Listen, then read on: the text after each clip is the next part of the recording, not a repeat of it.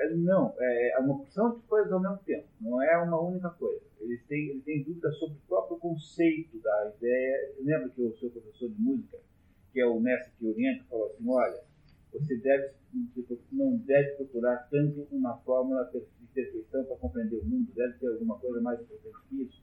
Ele tem todos os tipos de dúvida, esse José César. Não é? E, ele já está cozinhando ao longo dessa subida.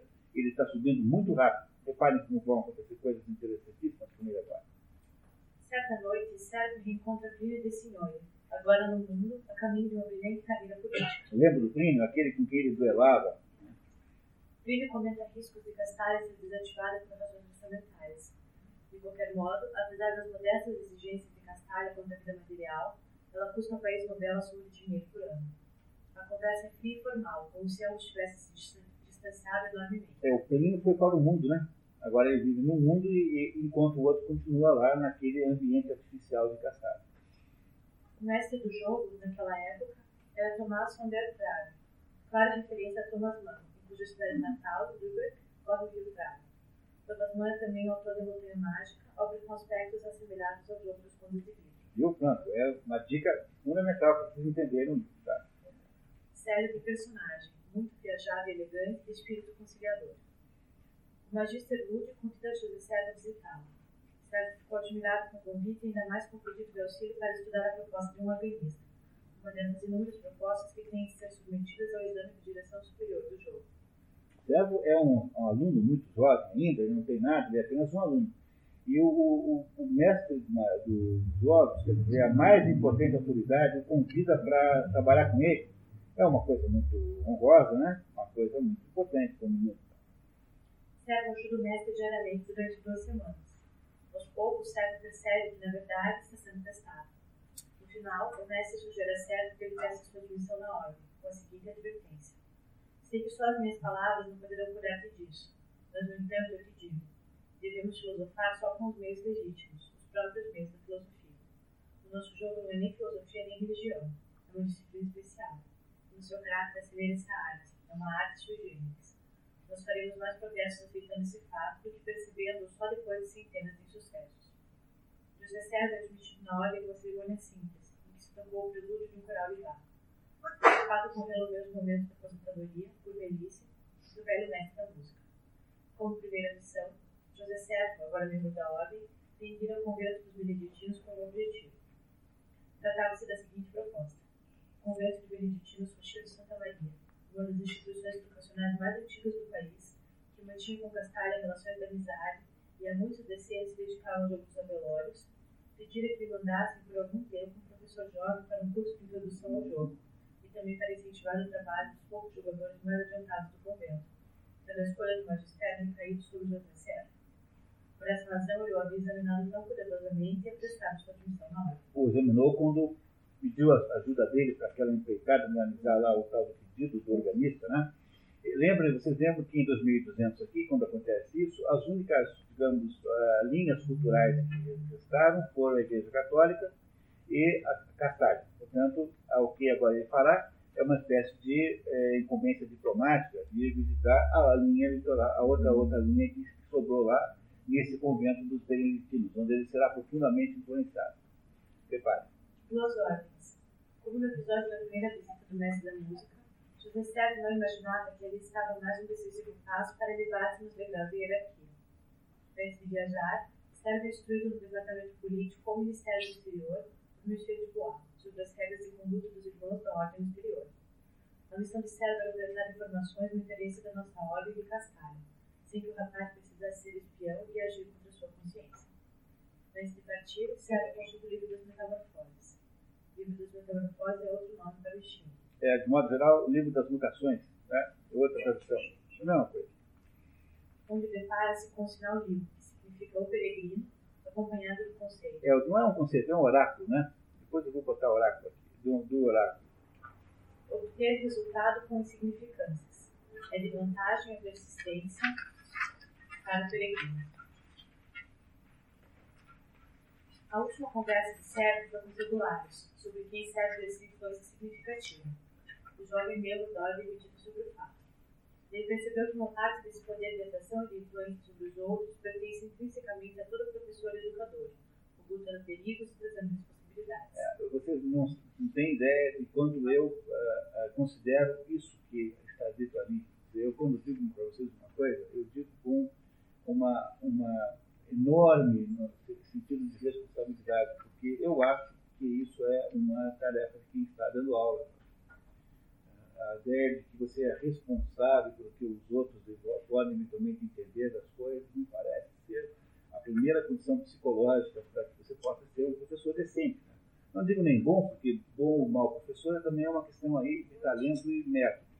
Mas eu digo, do ponto de vista moral, a condição mínima de honestidade intelectual é essa que o professor, de fato, precisa acreditar naquilo que está contando para as pessoas. Tem que ter essa, essa noção de responsabilidade sobre o que está dizendo.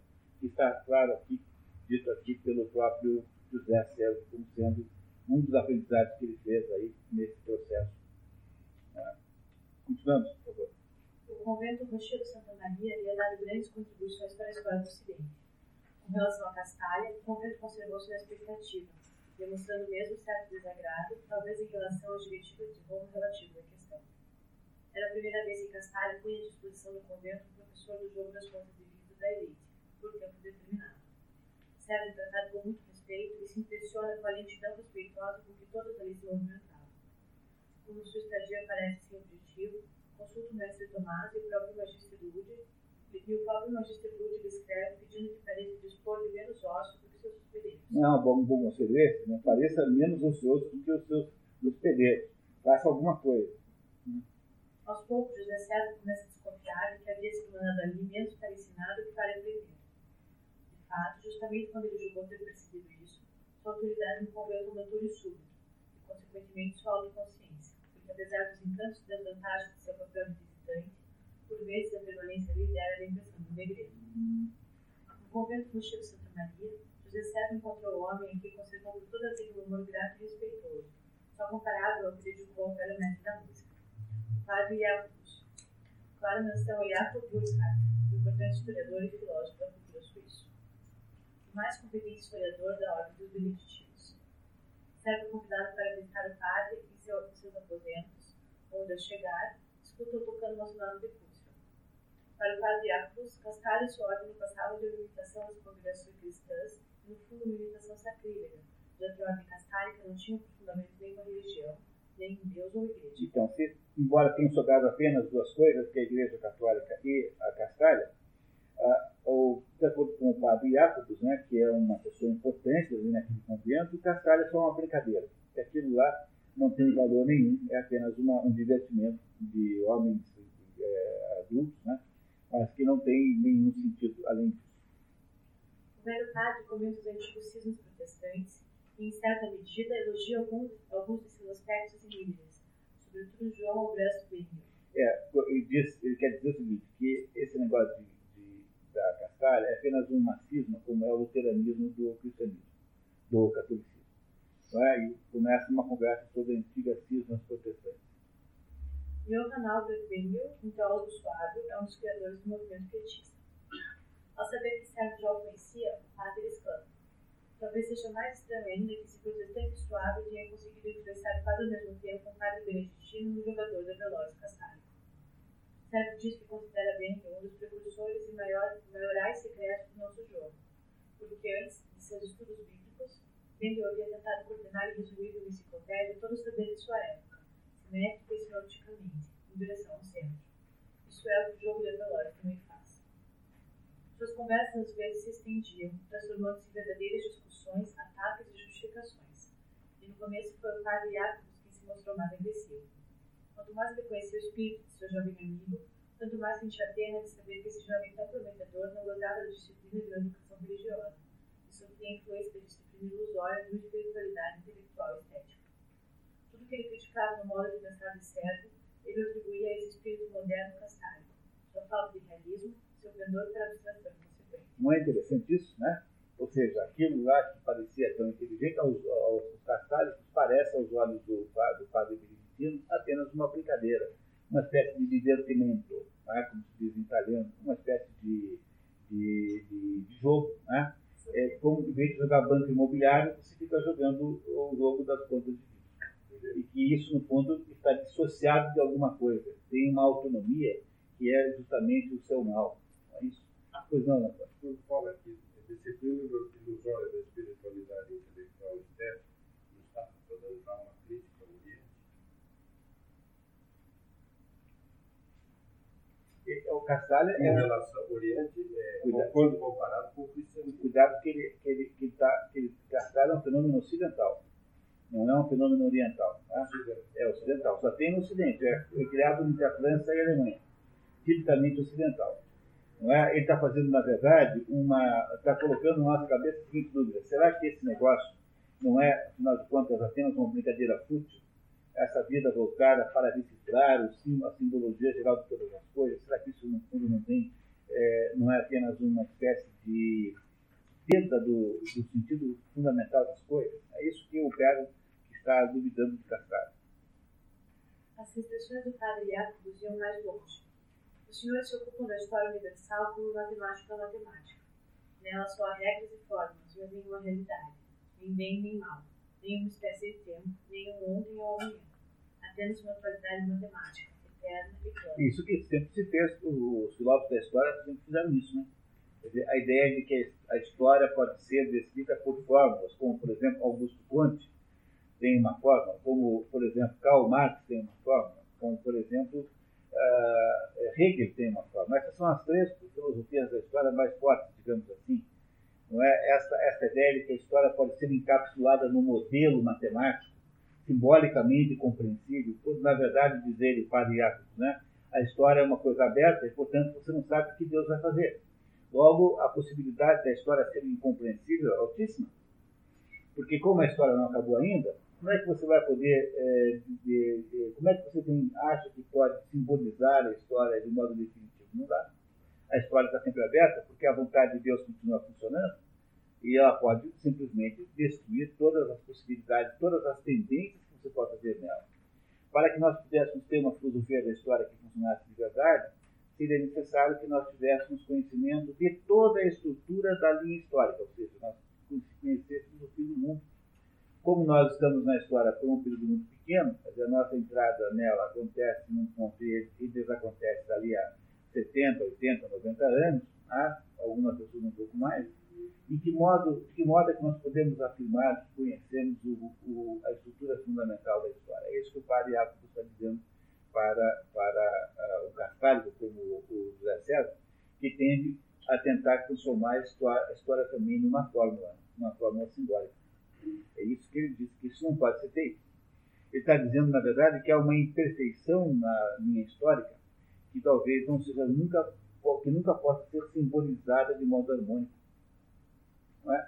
Sempre quando eu lembro de perfeição e imperfeição, automaticamente me vem à cabeça a Catedral de Chartres, que é uma das coisas mais bonitas que você pode ver, que fica perto de Paris e que tem uh, duas torres desiguais.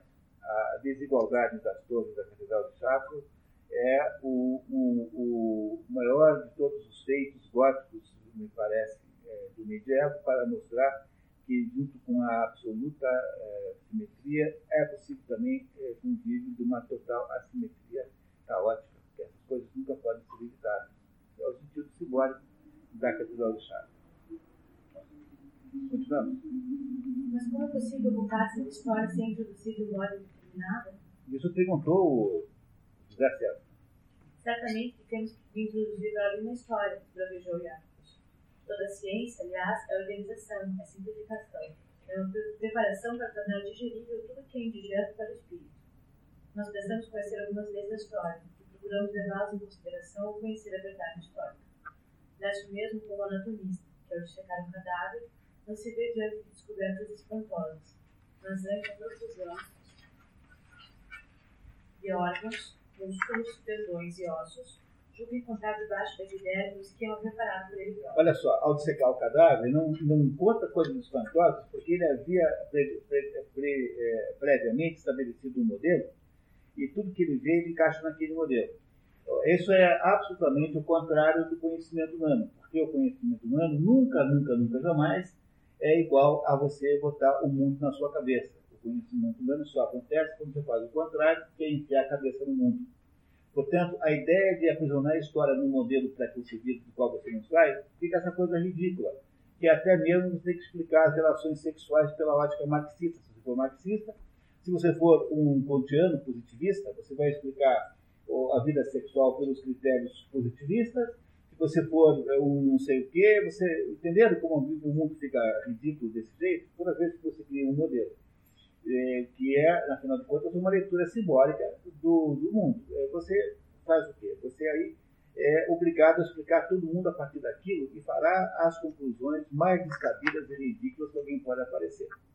Olha, a grande obra filosófica é, política que explica isso aqui, que é a obra fundamental para quem se interessa de filósofo político, é a obra do Eric Fögling. Escreveu, entre outras coisas, uma série de livros chamado Order and History, Ordem e História, em que ele faz toda essa análise dos diversos estudiosos da história, todos os seus, todas as suas, seus enganos terríveis, todas as desgraças que acabaram advindo desses enganos.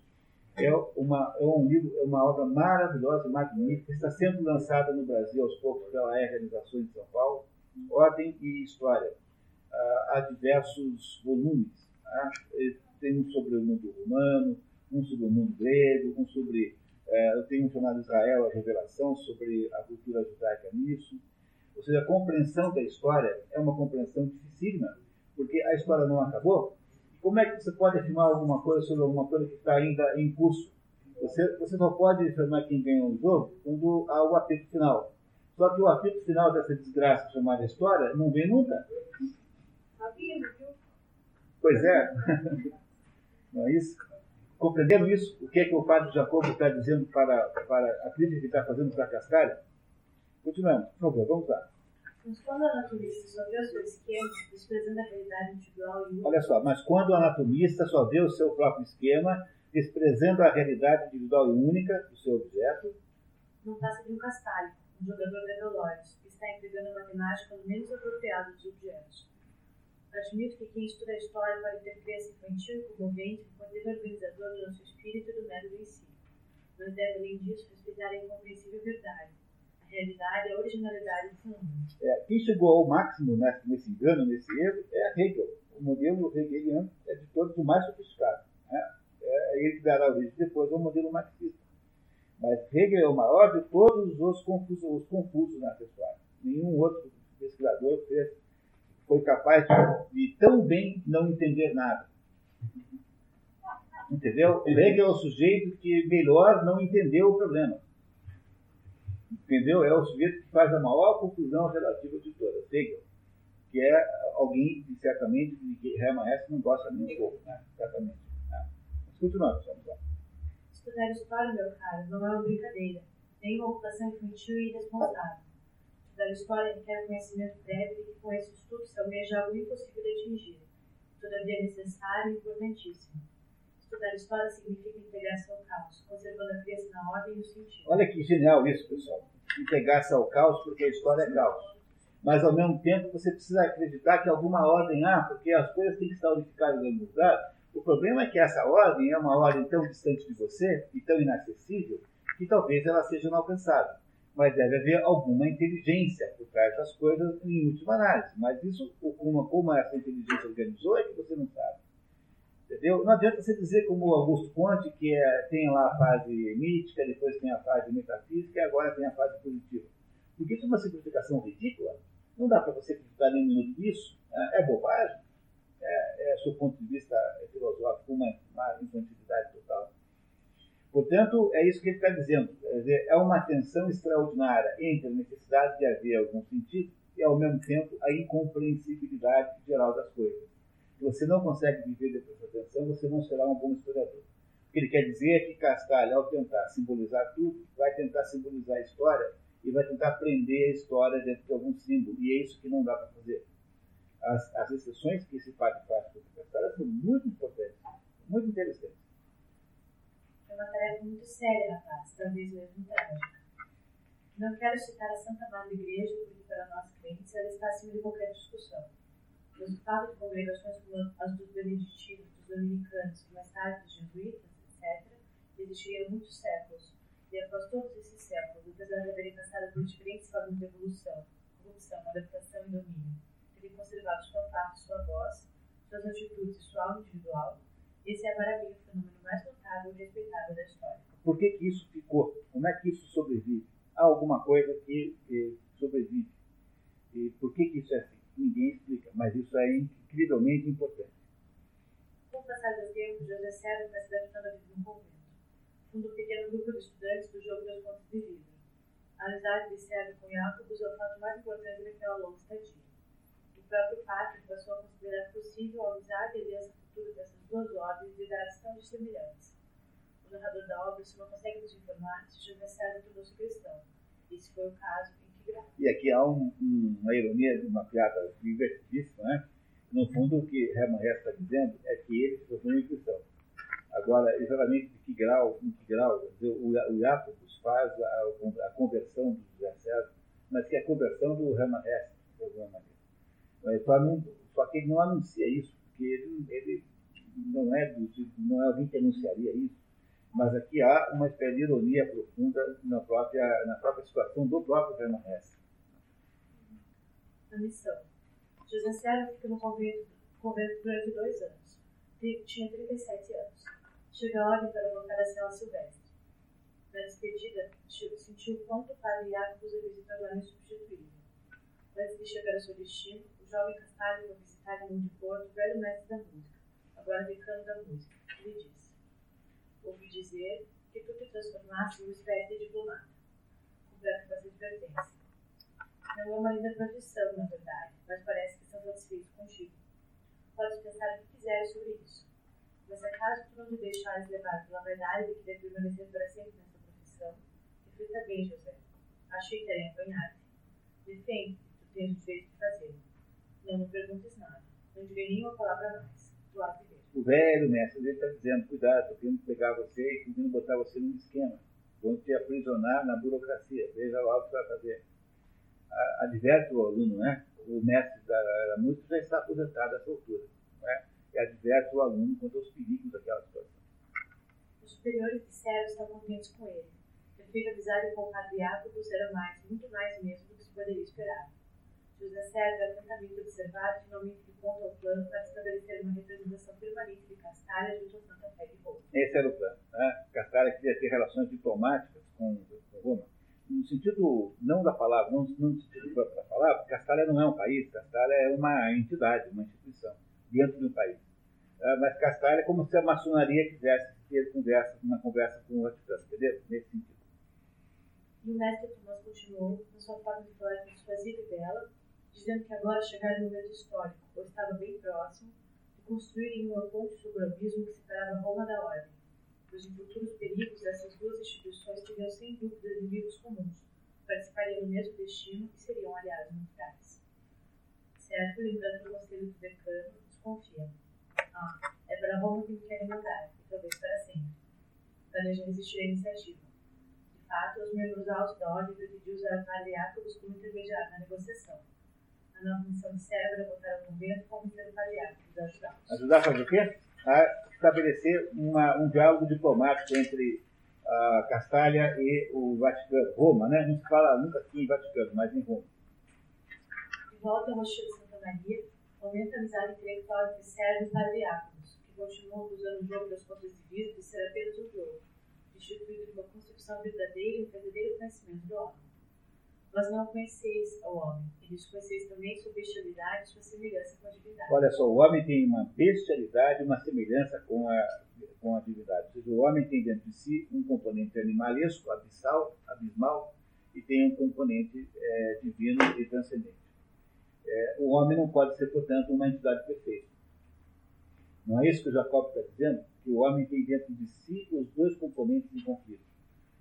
Portanto, o que faz Castalha de errado, segundo a, a, concepção aqui do padre, é a partir de uma, de uma, de uma, a partir de uma, de uma, de uma pressuposição de perfeição humana que não pode existir. Olha que importante esse pedaço, hein, pessoal? Depois a gente vai entender dentro do que significa. Vós conheceis o castalho, um gênero único, uma casta, uma tentativa particular e artificial de cultura. Vocês não conhecem os seres humanos, está dizendo? Patriáticos confessa suas dúvidas sobre o verdadeiro objetivo de César no convento. É, desconfiou, né, que tinha um plano. O senhor tem uma missão diplomática, e ela não se refere nem ao nosso convento, nem ao senhor Abade, mas a mim. Sérgio, surpreendido, concorda, envergonhando-se de não ter sido o primeiro a tocar no assunto. Informado da verdade, o padre promete pensar no assunto, subordinando sua decisão à prova de que as concepções cascálicas sejam plausíveis para ele. os dois homens continuam o duelo intelectual. Após mais um ano, Átribus escreve carta de direção da Ordem Castálica, dando sua quiescência à questão diplomática. Concordou. Deu certo. Magister Lúdio. Servo volta a Sala Silvestre bem na época dos grandes jogos do Contos e Livros, o dos aniversários ou o dos solenes. As atividades duravam várias semanas. Naquele ano, no entanto, o Ludus fracassou. Foi mesmo um jogo melancólico, infeliz, quase destinado ao fracasso. O mestre Tomás, doente, não havia dirigido o jogo e foi substituído pelo Sombra, seu substituto, Bertrand, pouco querido entre os funcionários e pela camada mais nova de jovem elite. Desgraçadamente, no penúltimo dia do festival, seu criador, o Magister Tomás, cerrou para sempre os olhos. Bertrand, abalado com a morte do mestre com fracasso, parte para as montanhas, mas acabaria em um despenhadeiro. Certo que havia assistido ao festival como observador e não como participante, sente-se distante das negociações entre os superiores e a elite para a substituição do Tomás Bertrand. Por causa de sua longa estada no Mosteiro Santa Maria, serve é tratada pelos colegas com cortesia irônica ou frieza precavida. No entanto, para sua surpresa, seu amigo Fritz Regulares comunica-lhe que, que, seria ele escolhido para mestre do jogo das contas de vida. Pronto, mais um negócio que caiu do, no colo dele. Né? Ele não faz nenhum esforço político e está sempre caindo no colo dele uma ascensão rápida na direção do topo da organização. Ser um mestre dos jogos é uma enorme e extraordinária honra, porque ele participará do quase do grupo dirigente da, de Castalho. Entre outros, falar a favor dele o velho mestre da música. José tinha apenas 40 anos, muito pouco em relação aos seus antecessores. Alguns dias depois, a direção da ordem parecia passar de sua nomeação. A investidura é feita por presença da alta direção da ordem. O decano da música comparece. Um cargo. Já no cargo, serve faz o discurso de encerramento de uma festividade e alerta a comunidade cascálida sobre o perigo do jogo entrar em descrédito e desvalorização dentro de nossa casa, já que para o mundo externo, o jogo das contas de livros vinha perdendo sistematicamente relevância. Insiste com os ouvintes. E como o jogo é o coração e o ânimo de Castalha, e vosso ânimo que é mais interior e vivo em nossa colônia, sois, portanto, com toda a propriedade, o sal da província, seu espírito e sua inquietude. Lembro os presentes de que Castalha senta-se no estudo sobre o princípio da objetividade e amor à verdade, na contemplação sobre o cultivo da sabedoria e da harmonia, contendo seu discurso como uma recomendação. Por isso, mistério ainda uma outra educação além da intelectual e nos subordinados à moral da ordem, não para reduzir nossa atividade espiritual consciente a uma atividade vegetativa e onírica, antes, pelo contrário, para sermos capazes de grandes preços espirituais. Não devemos fugir da vida, da vida ativa para a vida contemplativa, nem vice-versa, mas variando entre as duas, está sempre a caminho, na indústria da nossa morada, participar de ambas. Pronto, aqui tem um negócio de uma importância gigantesca, não é? A vida de Castalho é uma vida contemplativa, não é? E ele acha que é uma outra vida chamada ativa e que Castalha se, se distancia sistematicamente. E ele então faz um, um dos seus discursos inaugurais, como uma, Magister Ruth, como o chefe dos jogos, é? o mestre dos jogos, uma declaração desse tamanho, dizendo que Castalha comete um erro fundamental. Não sei se vocês estão lembrados, mas essa aí é o dilema bíblico entre Maria e Marta, aquelas duas irmãs de Lázaro, que são, que são analisadas sob esse ponto de vista. Maria é contemplativa, Marta é ativa as duas irmãs de Lázaro, que tem essa contradição entre elas, né? da vida contemplativa por oposição à vida ativa. O significado disso depois a gente discute. Tá? Vamos só entender que esse ponto é muito importante e relevante para a compreensão do sentido da obra. Na medida que ganha confiança, serve e atingindo camadas sempre mais remotas e elementares do corpo discente. Além da elite, serve como que do arquivo. Começa a idealizar seu próprio projeto para jogos de contos a ideia, magnífica por sinal, consistia em dar ao jogo estrutura e dimensões de uma casa chinesa arquitetada de acordo com o antiquíssimo sistema ritual confuciano. A orientação conforme os pontos cardeais, os portões, o muro dos espíritos, as proporções entre partes construídas e pátios, a subordinação às estrelas, ao calendário, à vida familiar e ainda mais o simbolismo e as regras estilísticas do jardim. Pede ajuda seu amigo Tegulares, que, embora desconhecedor da cultura chinesa, poderia ser iniciado no simbolismo chinês pela literatura. Essa parceria no projeto reavivou a amizade entre os homens, prejudicada pela súbita elevação de nível de José Serra. Enquanto isso, José Serra, tendo recebido notícias preocupantes sobre a saúde do seu mestre da música, parte para Monteporto, acompanhado de Pedro, o portador das más novas. 30 anos que Sérgio havia visto o velho professor pela primeira vez. O ancião, muito atingido pela idade, só consegue dizer a Sérgio duas palavras. Tu te José. Pronunciando as palavras com certa dificuldade, como se há muito tempo não usasse mais os lábios para falar. Alguma coisa de sua serena quietude, alguma coisa de sua paciência e silêncio passou-se para mim, e de repente invadiu uma nova compreensão pela situação do velho e pela transformação que superava em seu ser, longe dos homens em direção à serenidade, longe das palavras em direção à música, longe dos pensamentos em direção à unidade. Compreendi o que era concedido contemplar, somente então compreendi esse sorriso, esse esplendor. Era um santo eu perfeito que me havia permitido por uma hora participar de seu brilho e que eu, ignorante, quisera distrair, privar de perguntas e seduzir por uma conversação. Graças a Deus luz não brilhou tarde demais. Ele poderia ter me despedido e recusado para sempre. Eu teria perdido a vivência mais notável e sublime de minha existência. Para certo, a transfiguração do velho mestre poderia equivaler à santidade religiosa, estranha aos cânones da castalha, mas era mais a personificação da própria música. Seja, de alguma coisa nesse homem, né, que é um sábio, era de fato transcendente. A descrição da, do mestre nesse momento, assim, digamos, de, de final de vida, é, é, absolutamente emocionante. É lindíssimo isso, no, literariamente falando, é muito bonito, vale a pena ler o livro só por causa disso. Morreu, vai mostrar a morte, né, com mais uma, uma música que o ajudava. Os dois povos. O jogo anual, o jogo da canto chinesa, como até hoje é conhecido, não raro justificou os esforços de Sérgio, do amigo, e trouxe o Castalho e a direção a confirmação de que a escolha de Sérgio para cargo tão elevado havia sido sumamente feliz. O sucesso daquele ano, o primeiro sob direção de Sérgio, reparou a grande perda e fracasso sofrido no ano anterior. Ao final do jogo, Sérgio comenta com tribulares. Podemos estar contentes. Sim, Castalha e os jogos da Velório são coisas maravilhosas, próximas da perfeição absoluta. Porque elas estão estão perto demais da perfeição, são belos demais. São tão belos que apenas podemos contemplá-las sem que temamos por elas. Ninguém gosta de pensar que elas, como tudo neste mundo, devem um dia passar.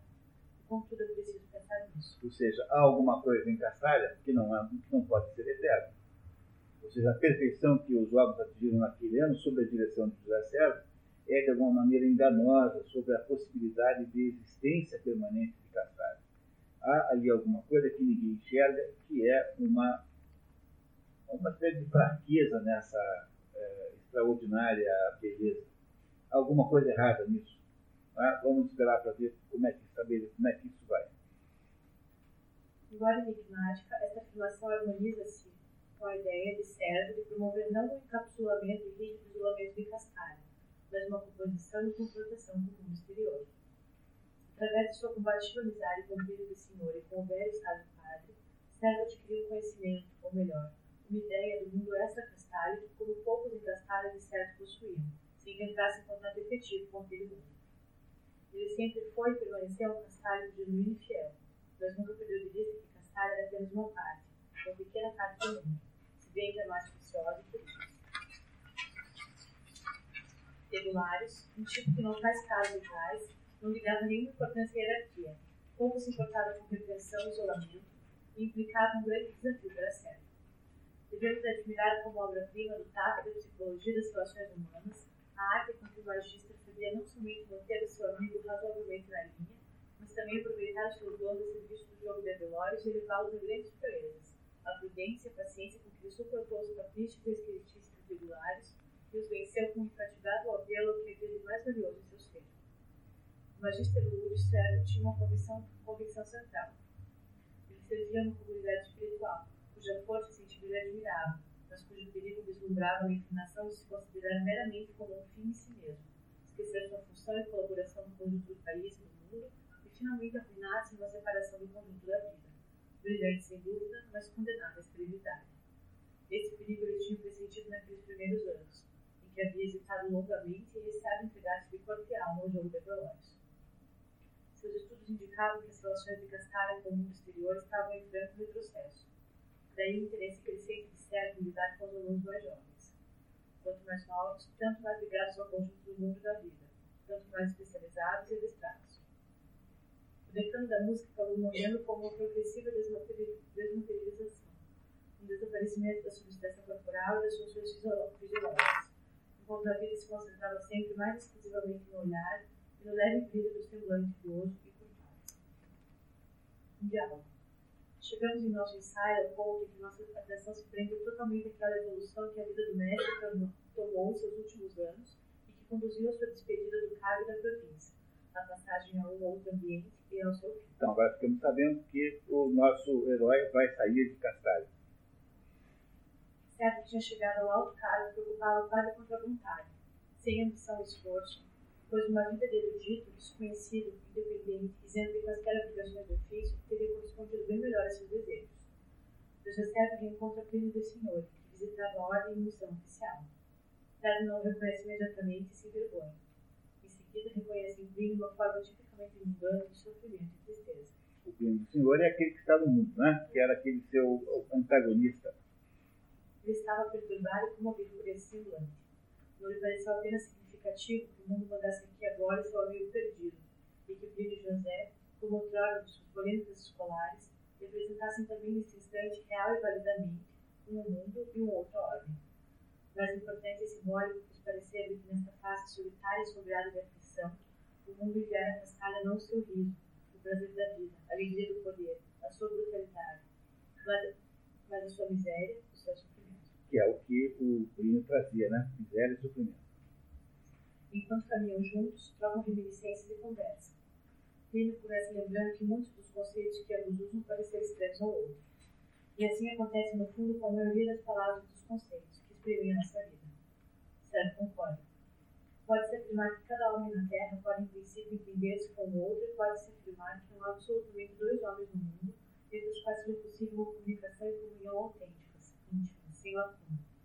Tanto uma como outra afirmação são plenamente verdadeiras é yin e yang, dia e noite. Ambos têm razão. É preciso ter ambas em clientes de vez em quando.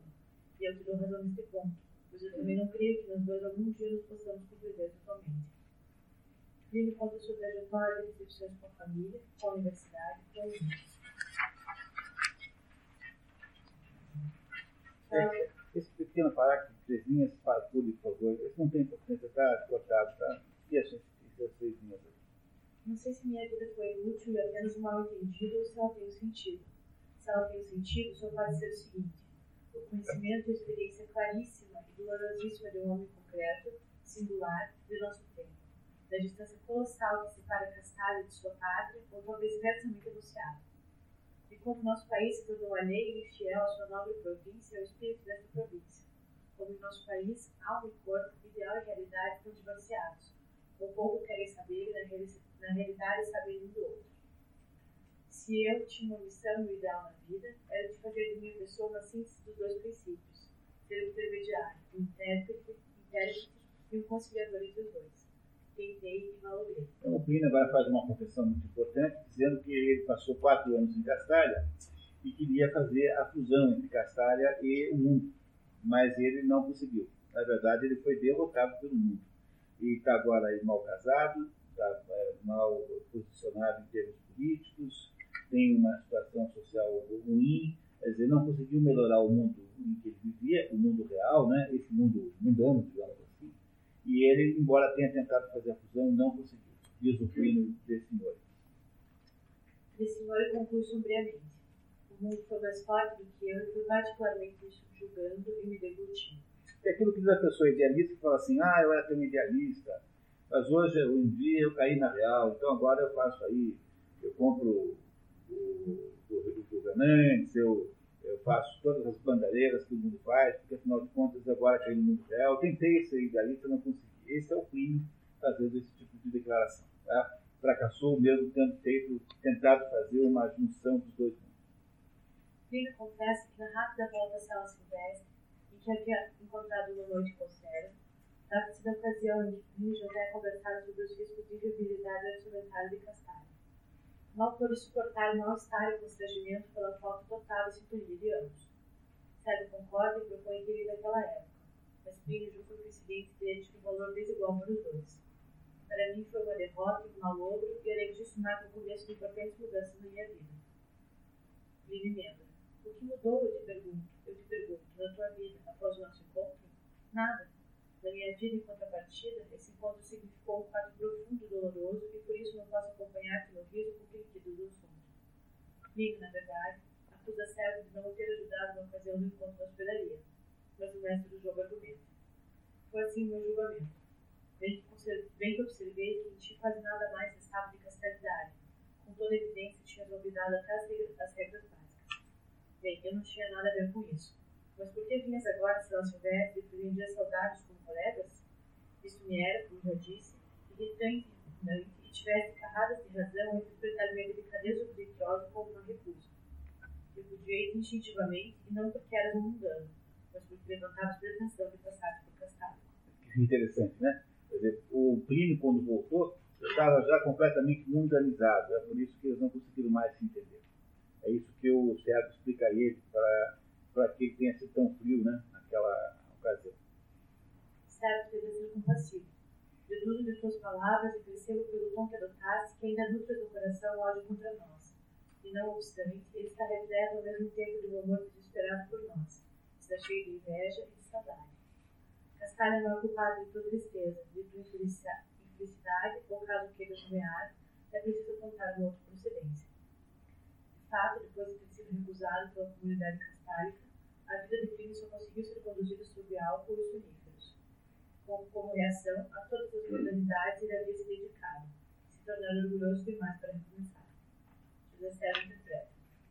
Odeias Castalho, a desprezas. Estás orgulhoso demais da tua humanidade, da tua tristeza, para quereres aliviá-la por meio de um pouco de razão e meditação. E contudo, uma nostalgia secreta, indomável, dirigiu-te e atraiu-te todos esses anos para nós e nossa serenidade até que voltasse e viesse fazer conosco nossa experiência. Digo-te que desta vez chegasse o tempo oportuno, o tempo em que eu também estou suspirando por um chamado do nosso mundo, por um cordão que se abre. Pronto, então ele está dizendo assim, olha, você de fato está querendo voltar, mas eu estou querendo sair. Né? Então o José Servo está confessando ao Plínio agora que ele também está é, a ponto de sair, não irá embora. Os dois homens olham o céu e servem o peregrino que repare que a profundidade do mundo e dos seus mistérios não se encontram no espaço do Luís Negro. A profundidade está no claro e no sereno. Olha que coisa bonita. O mistério do céu não está na parte escura, o mistério do céu está na parte luminosa. Já tinham falado nisso? Que o mistério é a luz e não é a escuridão? É ali que está a parte que interessa. Quando eu digo para vocês, por exemplo, quando eu faço aqui qualquer reparo, digamos, essa técnica da psicanálise, eu estou dizendo justamente o que ele está dizendo aqui. É que, psicanaliticamente, fica todo mundo preocupado em saber como é que as, co as coisas ruins da sua vida conduzem os seus atos. Aquilo que você escondeu embaixo do, do tapete, né? é, no porão, aquilo que você não quer que ninguém veja quando na verdade talvez tivesse a explicação da sua vida nas coisas boas que você faz e não naquelas ruins. Deve ter alguma coisa na sua vida que é conduzida não pela sombra, mas pela luz, que é onde você devia procurar os mistérios. Fundamentalmente é essa a ideia que eu sempre tento dizer para vocês. Não estou dizendo com isso que a parte sombria não possa ter poder, tem também. Mas ele não tem o poder sozinho. Tem alguma coisa que tem que ser complementar. Permita-me ainda uma palavra, começou de novo o mestre do jogo de relógios em voz baixa. Gostaria de dizer alguma coisa sobre serenidade. A serenidade das estrelas, do espírito e também sobre o nosso estilo de serenidade. Eis a expressão serenidade. Provavelmente foste obrigado a seguir um caminho de tristeza e agora toda clareza e bom humor. E, nomeadamente, de cultivando de castalho, parece superficial e infantil e igualmente covarde. Uma fuga diante do pavor e abismos da realidade para um mundo claro, bem ordenado, de puras formas e fórmulas, de puras abstrações e filigranas. Mas, meu caro tristonho, vá lá que existe essa fuga. Vá lá que não, que não faltem cascalhos covardes, medrosos, que brincam com puras formas, que eles constituam até a maioria. Isso não tira nada da genuína serenidade do céu do espírito, não invalida o seu brilho e o seu valor. José acaba para ti uma senhora de Curceu, a peça predileta do padre Jacob. Quando José despediu o hóspede, e se mostrou o rosto mudado e iluminado e ao mesmo tempo lágrimas nos olhos. Preparativos. Serve conseguir romper o gelo entre ele, o de senhor e... Entre ele e de senhor, né? Uhum. E, tem um errinho aqui, não é o... É, e. Certo conseguira romper o gelo. Os senhores se encerravam no intercâmbio e relacionamento vivo e restaurador para anos. É, é, esse encerrado no intercâmbio e relacionamento vivo e restaurador anos. O senhor que vivera desde tantos anos uma melancolia resignada, teve afinal de dar razão ao amigo. De fato, tinha sido a ânsia pura, de claridade, serenidade cascárica que o tinha impelido de volta para a vida pedagógica. De fato, Plínio não tinha sido um bom conciliador entre Castalho e mundo e havia se tornado um estranho isolado dos dois mundos. Contra a vontade de seu pai, havia aderido ao partido oposicionista dirigido por um certo Greenwood, orador demagógico. Esse fato rompera seus laços com a casa paterna. De desgosto, morreu sua mãe em seguida. Quando da morte do pai, Plínio havia vendido a velha e nobre residência da família desfeito todos os laços com o passado familiar. Seu casamento estava errado de tensões, complicações e resistências. O lojista decide reensinar o melancólico amigo da juventude a sorrir e a rir, apesar dele ter cerca de 50 anos e essa tarefa ser difícil, ainda que esse homem coopere com mais boa vontade. Com permissão da direção da ordem, José Sérgio vai visitar o filho na cidade. A visita transcorre frieza e formalidade. Sérgio vê na casa de Plínio a atmosfera penosa, não isenta de culpa, é que se vive a atmosfera sufocante por instintos reprimidos, infestada de receios, perturbações e rompimentos, carregada de tensões. Mestre Alexandre é escolhido como novo propósito. De acordo com as constituições, o propósito da direção da ordem era também chamado o mestre da ordem. Seus colegas, os magísteres, não estavam subordinados a ele mas essa subordinação existia por causa da tradição, segundo a qual o mestre ordem presidia as sessões das autoridades superiores. É, na verdade, aquilo é dirigido por um colegiado, do qual há um chamado mestre da ordem, que, embora não mande nos outros, é uma espécie de coordenador, tem assim alguma autoridade. É a sua autoridade? Sua autoridade é tanto maior quanto mais meditativa e monástica se tinha tornado a ordem nas últimas décadas. É escusado dizer que essa autoridade se limitava aos quadros de hierarquia da província. Na direção-geral do ensino, o propósito da ordem e mestre do jogo de Avelores tinha se tornado mais imagens dos expoentes e representantes do espírito cascário. A disciplina espiritual meditativa e o jogo de Avelores eram indubitavelmente para cascários bens característicos, em comparação com as antiquíssimas disciplinas herdadas de épocas pré-cascáricas como gramática, astronomia, matemática ou música. Gramática trivium, astronomia quadrivium, matemática quadrivium e música quadrivium. Tem aqui, portanto, essas quatro disciplinas, são quatro das sete disciplinas das artes liberais, né? Sendo aqui, havendo aqui uma ênfase em quadrivium. Em José Sérgio cresce a tendência de renunciar a tudo isso e de romper numa outra uma nova esfera de vida. Dar aquele salto, lembra que ele dizia para o seu professor de música lá no início, há 30 anos, né? Dizia, vou dar o salto. Essa tendência, no entanto, continuou a desenvolver-se irresistivelmente. Depois de se tornar totalmente consciente, quando era sucedido na altura de seu sexto ou sétimo ano de magistratura, notificou-se que foi aceito por ele, o homem do despertar, sem acanhamento, na sua vida e no seu pensamento consciente. Desde esse tempo, creio que podemos afirmá-lo, o pensamento de sua próxima despedida do cargo da província lhe era familiar. Os colóquios subsequentes com o senhor, o desejo de certo, depois de então forma de vida e usar o salto numa nova direção, tomou para categoria de uma decisão. Essa vírgula aí está errada, pessoal. Tá? Essa vírgula não existe, tá? Antes tomou um errinho. Desnecessário torna regulares conhecedor, torna regulares conhecedor de sua decisão e pede ajuda. Na medida do possível, ele queria, do mesmo modo como fez com Plínio, não somente introduzir a sua problemática, mas fazer dele também colaborador e auxiliar, se não real, pelo menos imaginário, já que a atividade ajuda a encarar com mais facilidade todas as situações. Certo tema eminente depende da estrutura de Castalho, regular de família. A função dele seria elaborar as autoridades e a exposição e exposição de todas as razões que lhe sugeriam a demissão do cargo. O vestibular fará uma pesquisa com a qual o servo pretende justificar a sua saída do cargo. A saída do cargo é muito difícil, porque é uma entidade iniciática, mais ou menos uma espécie de maçonaria. Portanto, terá agora de argumentar muito fortemente para que a direção da ordem libere do seu cargo. Sérgio, de modo, esperava que o pedido fosse recusado. Mesmo assim, Pérez que lhe consiga um lugar de professor de música, de preferência fora da universidade, para não ter que se enquadrar novamente na aparelhagem oficial de tradições normas de rotinas mecânicas e prescrições sagradas. Plínio convida Sérgio para ser preceptor de Tito, seu filho que não ia bem na escola e havia sido criado com o privilégio de filho único, sob proteção excessiva da mãe. tudo parecia funcionar. Deste modo, José Serra sabia que seus amigos, cada qual à sua maneira, se ocupavam com seu problema.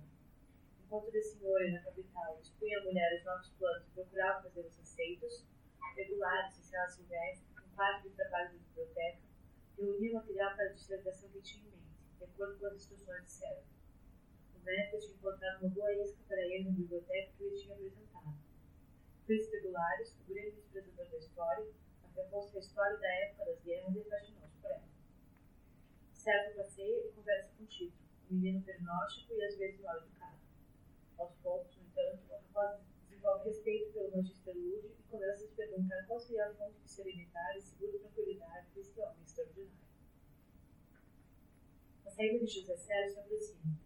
Cada vez foi ficando mais claro nesse tempo brilhante de desligamento e despedidas que o motivo real de se tornar indiferente a tudo isso e desejar partir não era propriamente conhecimento de iminentes perigos para Castalho, ou a preocupação pelo futuro dela, mas sim que simplesmente existia um pedaço de si mesmo, de seu coração, de sua alma, que havia permanecido vazio e desocupado, e agora reclamava o direito de querer realizar-se. A circular. Esse capítulo está centrado no volumoso escrito em que ele próprio, mestre do jogo das Dolores, expõe as autoridades os motivos de sua resolução e solicita a demissão de seu cargo. Entre outras coisas, José serve do enfraquecimento de sua aptidão pessoal para mestre do jogo. Comecei a duvidar da minha capacidade de conduzir validamente meu cargo, porque devo considerar o meu cargo o próprio jogo de Dolores devo preservar e cuidar ameaçados. José Serra insiste em que a ilusão coletiva de que passar é permanente, ilusão de que nunca compartilhou. Sabia perfeitamente que Castalho, a ordem, as autoridades, as casas de ensino, o arquivo e o jogo de Dolores, de modo algum existiam desde sempre ou eram obras da natureza, mas sim uma criação da vontade humana, tardia, nobre e, como tudo que é criado, passageiro. Eu sabia de tudo isso, mas não tinha para mim realidade não pensava nisso. Viu apenas de relance e sei que mais de três quartas partes de nós vivem e andam morrendo nessa espantosa e agradável ilusão. Na missiva, José Serra considera que a ordem é uma espécie de nobreza, mas de cuja legitimidade lhe duvida. Se considerarmos agora nossa ordem como uma nobreza e tentarmos nos examinar até que ponto a nossa atitude para com o povo geral e para o mundo justifica nossa posição especial, até que ponto a integridade e característica da nobreza, a o desprezo, a presunção, o orgulho de classe, a pretensão, os benefícios não reconhecidos já nos atacaram e nos infeccionaram, se procedermos a esse exame, então é bem possível que muitos escrúpulos assumam a nossa mente. E o só para quem não está lembrado, é, no, é o maior de todos os pecados que um ser humano pode cometer, que é o pecado de soberba, de é, excessiva vaidade. Tá? Híbris é orgulho humano desmentido e sem propósito. Híbris né? é o maior de todos os pecados do, do, ponto de vista da cosmovisão grega. Quando um sujeito vai se dar mal na Ilíada e na Odisseia, por exemplo, é basicamente porque ele teve híbris, como é o caso daquele Ajax pequeno, que, o Eneu, que conseguiu é, se livrar de uma tempestade muito grande e chegou na praia e começou a falar assim: Viram só, vocês são incompetentes, não me pegam, eu consegui safar. É? Aí o cozido fez um terremoto, caiu uma montanha em cima dele. Né? Isso acontece com quem tem livro. Né? Não foi uma pedra, uma montanha que caiu em cima do Ajax Eleu como retribuição pela excessiva, digamos, vaidade né? humana, que nunca pode ser excessiva, nunca, jamais. Insista também que o cascalho médio nos considera responsável por aquilo que acontece fora do mundo.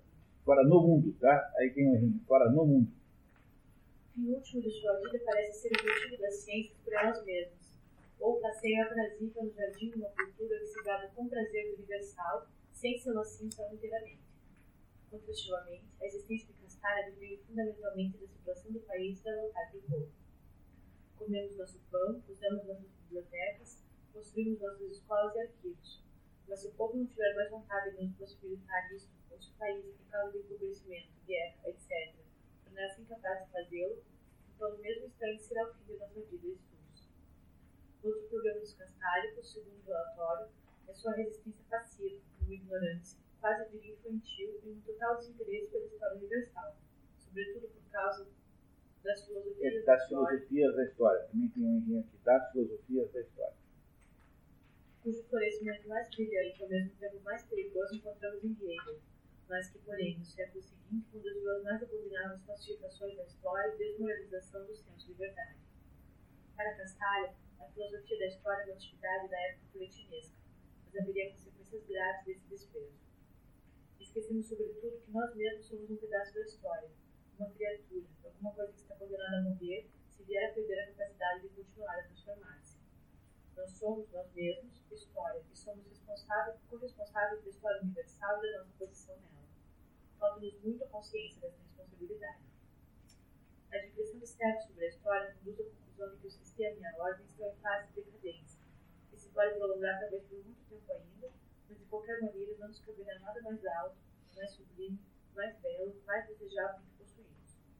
O caminho conduz agora para baixo. Historicamente falando, creio eu, estamos maduros para a demolição, e ela se dará inevitavelmente, não hoje nem amanhã, mas depois da manhã. Isso tudo é a carta que ele mandou lá para o Conselho dos Três, lá, aquele que dirige a organização. A posição de Castalho seria fraca porque as motivações políticas do mundo iriam pressioná-lo Castalho certamente não iria confiar aos detentores do poder a decisão sobre o resultado da conta 2 vezes 2. Agora, aqui um parágrafo maravilhoso em que ele faz uma espécie de descrição do que é a intelectualidade moderna. Prepare. O erudito, que como orador, autor, professor, cientemente diz o que é falso, que apoia cientemente mentiras e mistificações, não somente age contra leis orgânicas fundamentais, mas também, longe de trazer o seu povo algum proveito, a despeito de todas as aparências em contrário, causa-lhe pesado prejuízo, poluindo-lhe o ar e contaminando-lhe a terra, os alimentos e a bebida, envenenando-lhe o pensamento e o direito, e no fundo presta auxílio a todas as potências malignas e hostis que aniquilar o próprio povo. Eu não consigo imaginar escrever melhor do que está, dizer melhor do que está escrito aqui. Se você acha que o mundo moderno tem problemas, a origem desse problema é essencialmente isso que está aqui. Quer dizer, a mistificação, a destruição do senso de verdade, a, a tem um livro que eu não li, embora esteja na fila, acho, mas se, como a picaretagem tomou conta do mundo. Que, que, deve ser um livro muito bom com esse título maravilhoso. Eu não lembro, é porque está numa pilha de livros lá, tem um tantos livros, né? E, o, e esse livro chama-se Como a picaretagem tomou conta do mundo. E é isso que aconteceu mundo, no mundo intelectual. A picaretagem tomou conta do mundo. E isso que está aqui é a, a essência do problema brasileiro. Se o Brasil quer ser um país que vai funcionar verdadeiramente, ele precisa restaurar a qualidade intelectual com a maior urgência possível, porque é só a qualidade intelectual que produz os efeitos nas outras áreas humanas. O Hugo von Hofmannsthal, que era um, que era um, um, escritor alemão, dizia assim: não há nada que esteja na política de um país que não tenha estado antes na sua literatura. Você pegar a literatura brasileira e você fizer uma análise, vai descobrir que só tem personagens picaretas, personagens, é, personagens espertalhonas, ou, quem é a, a, personagem literária brasileira típica. É o Macunaíma, né? Tirando algum um, um ou outro, é, uma outra personagem, como por exemplo o Brás Cooper, como o Conselheiro Aires, tirando aí o Paulo Honório do São Bernardo, as personagens é, literárias são todas pacientes você pega, quer dois pacientes maiores do que aquele Bentinho e aquela Catu? Difícil saber qual é o mais paciente dos dois, né? É? Quer dizer, há, há, há, uma, há uma espécie de reflexo na literatura de uma, de uma, de uma falsidade generalizada, uma espécie de farsa geral que, em que o Brasil mais ou menos atua. E é, portanto, preciso reestruturar o mundo intelectual, porque só um mundo intelectual renovado com o senso de verdade, decência e honestidade intelectual que poderá produzir um país melhor. Foi justamente a, a, o trabalho de 30, 40 anos na destruição da verdadeira intelectualidade que nos levou a esse estado que nós estamos hoje aí. É? Ao estado de penúria absoluta em termos é, políticos, como nunca se teve na, história do Brasil, tirando uma exceção e outra. Né? Você pega aí todos os senadores, eu acho que a, a senadora Cátia Braga a Cátia Abreu tem mais, tem mais vale mais que todos os outros senadores juntos. Uma coisa abismal, né? Como é que pode, né? É, os senadores todos juntos não dão a Cátia Abreu. A única pessoa que está falando coisa coisa. Bom, mas isso é outro assunto, né? Só queria dizer que essa, essa, esse parágrafo aqui é de importância extraordinária para mostrar o primado da inteligência sobre as, as questões sociais. A sociedade só melhora quando ela melhora antes em cima. E tudo que é humano é, tem que começar de cima para baixo, e um pouco contrário. É o mundo intelectual que mais ou menos parametriza o mundo político, econômico e social. Portanto, aqui me parece que há um ouro aqui do qual vocês não devem se furtar a lançar mão. Castanho não deve tornar-se político. Ele deve, é certo, em caso de necessidade, sacrificar a sua pessoa. Jamais, porém, fidelidade ao espírito. O espírito só é benéfico nobre da obediência à verdade. Logo trai a verdade, tão logo lhe pega o respeito e se torna venal e flexível aos caprichos. Ele é a fonte de agora com potência. É muito pior que animalesco, pois a bestialidade instintiva, pelo menos, ainda conserva alguma coisa de inocência da natureza. José Estado explica que sua posição como magista lúdico tornava mais distante do mundo do que os magistros que trabalham com matemática, línguas e física, entre outros. Unicamente, o jogo de relógios é nossa própria invenção, nossa especialidade, nossa predileção, nosso brinquedo. É a expressão mais acabada diferenciada de nossa espiritualidade tipicamente castálica. É ao mesmo tempo a joia mais preciosa e mais inútil, mais querida e mais frágil do nosso tesouro. Será a primeira a se a sobrevivência de Castalho for posta em questão. Não somente por ser, de fato, a mais frágil de nossas propriedades, como também por ser para os leigos, sem dúvida alguma, a peça mais prescindível de Castalho. E a primeira coisa que vão cortar no dia que não tiver mais dinheiro vai ser o jogo. É isso que ele está dizendo, né? O Magister Lúcio explica que o seu título, na verdade, é apenas de mestre escola e de que mais se necessita são professores. Homens que ministrem a juventude a capacidade de medir e de julgar e que sejam seus modelos de respeito à verdade, da obediência ao espírito, do serviço à palavra. Depois de tudo isso, pede sua demissão do cargo para poder trabalhar numa escola comum lá fora, no mundo, adicionando o seguinte postscrito. Seja-me permitido citar uma palavra do venerável Padre Jacobus, que anotei por ocasião de uma inesquecível audiência privada. Pode ser que venham tempos de horror e profunda miséria. E se deve ter ainda na miséria uma felicidade, esta só poderá ser uma felicidade do espírito, voltada retrospectivamente para a salvação da cultura de tempos anteriores e orientada prospectivamente para a afirmação serena e infatigável do espírito no tempo, que de outra maneira poderia ceder completamente à matéria. Não deixar a matéria tomar conta do não deixar essa briga ser decidida por aí. A resposta da direção começa elogiando o magistro lúdico, mas em seguida menospreza suas profecias sinistras e reafirma o papel passivo da instituição. A resposta também comunica a impressão geral dos governantes sobre o pessimismo de certo. Levantou-se uma voz perguntando se não era perigoso, até mesmo injurioso, no mínimo leviano, que o magista tenha a iniciativa de temporizar seus superiores com quadros tão sombrios de perigos e provações, iminência não passa de uma suposição. Mais ou menos o que eu estou fazendo com vocês aqui. A direção nega o pedido e sugere que Sérgio não tenha condições de ocupar o cargo. A letra.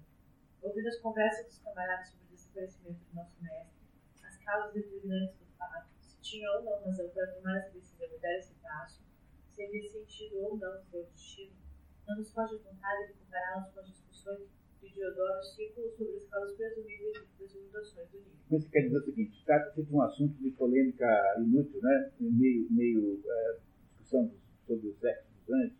Às vezes não quer discutir por, por que, que o, o mestre desapareceu. A verdade é que ele irá embora. Parece-nos não somente inútil, mas também injusto multiplicar essas discussões infamais. Em vez disso, queremos conservar com carinho nosso coração a memória do mestre, que tão cedo após sua misteriosa saída para o mundo, passou para outro além ainda mais estranho e misterioso. Para servir a memória tão cara a nós, ensinaremos o que chegou aos nossos ouvidos a respeito desses acontecimentos. Naquela mesma noite em que recebeu a resposta, José Sérgio chamou seu substituto e revelou que no dia seguinte deveria viajar por tempo determinado. Procurou regulares, comentou coisas antigas e desfaladas que falavam em transcender e degraus. Não se despede dele para poupá-lo dessa dor. Seus aposentos escreveu algumas cartas, entre elas uma anunciando ao senhor e sua chegada próxima à capital. No dia seguinte, parte para Pernamel para entrevistar-se com o magistro Alexandre, o recém-impostado depósito da direção da ordem. Enquanto espera ser atendido, lê o caderno das regras da ordem e conclui. E se agora, para a mentalidade castálica, ele cometeu apostasia e infidelidade. Apostasia é uma traição, né? É uma heresia. Apostasia é a traição do religioso.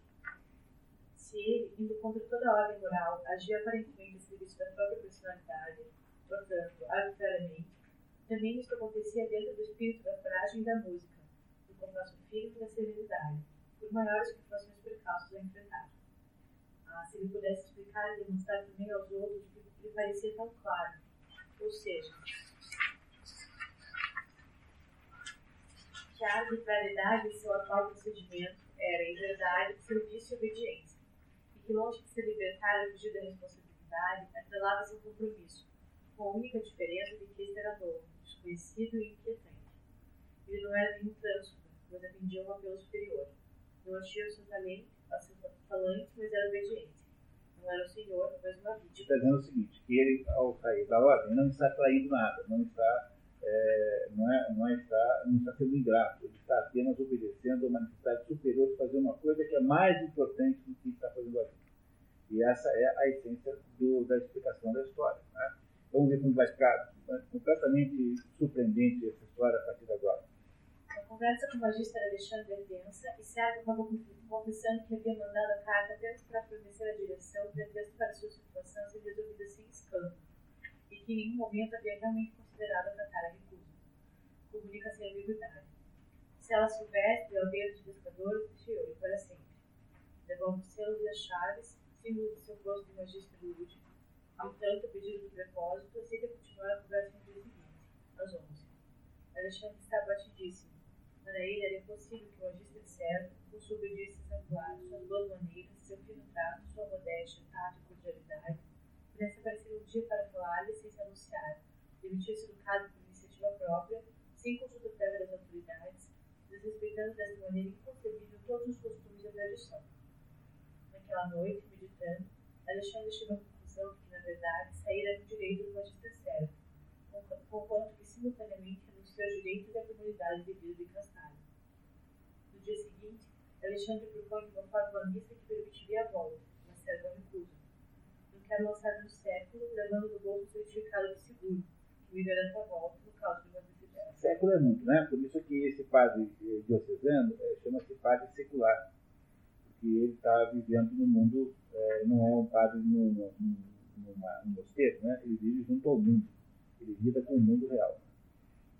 Certo ponto, Alexandre trajetória daquela decisão, ligada, segundo ele, a uma espécie de experiência espiritual que de tempos em tempos o visita e que denomina despertar. Despertar, explica certo, é como se eu acordasse de repente um longo sono de com um espírito claro e receptivo como não acontece habitualmente como, por exemplo, a melhor descoberta que o caso me propiciou foi o ensino a educação.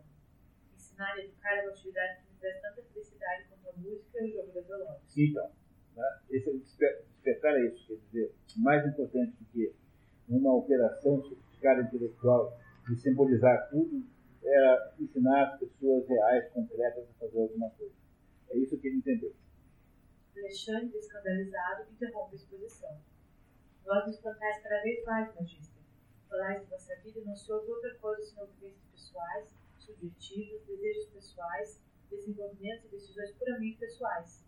Eu realmente não sabia que um castário de vossa categoria pudesse ver-se assim a sua vida dessa maneira. Lembra que no começo da história começa o narrador nos dizer que os castálicos não são pessoas de verdade, que eles se diluem dentro do, da, da? Pois é, ser tão pessoal assim como ele está sendo, é uma espécie de defeito, uma espécie de, de, de uma espécie de comportamento inconveniente. José Serra revela-se superior que durante o tempo do magistério no Chile de Santa Maria, preciosa companhia do padre Jacobus, fiz a descoberta de que eu não era somente castálico, mas também um homem.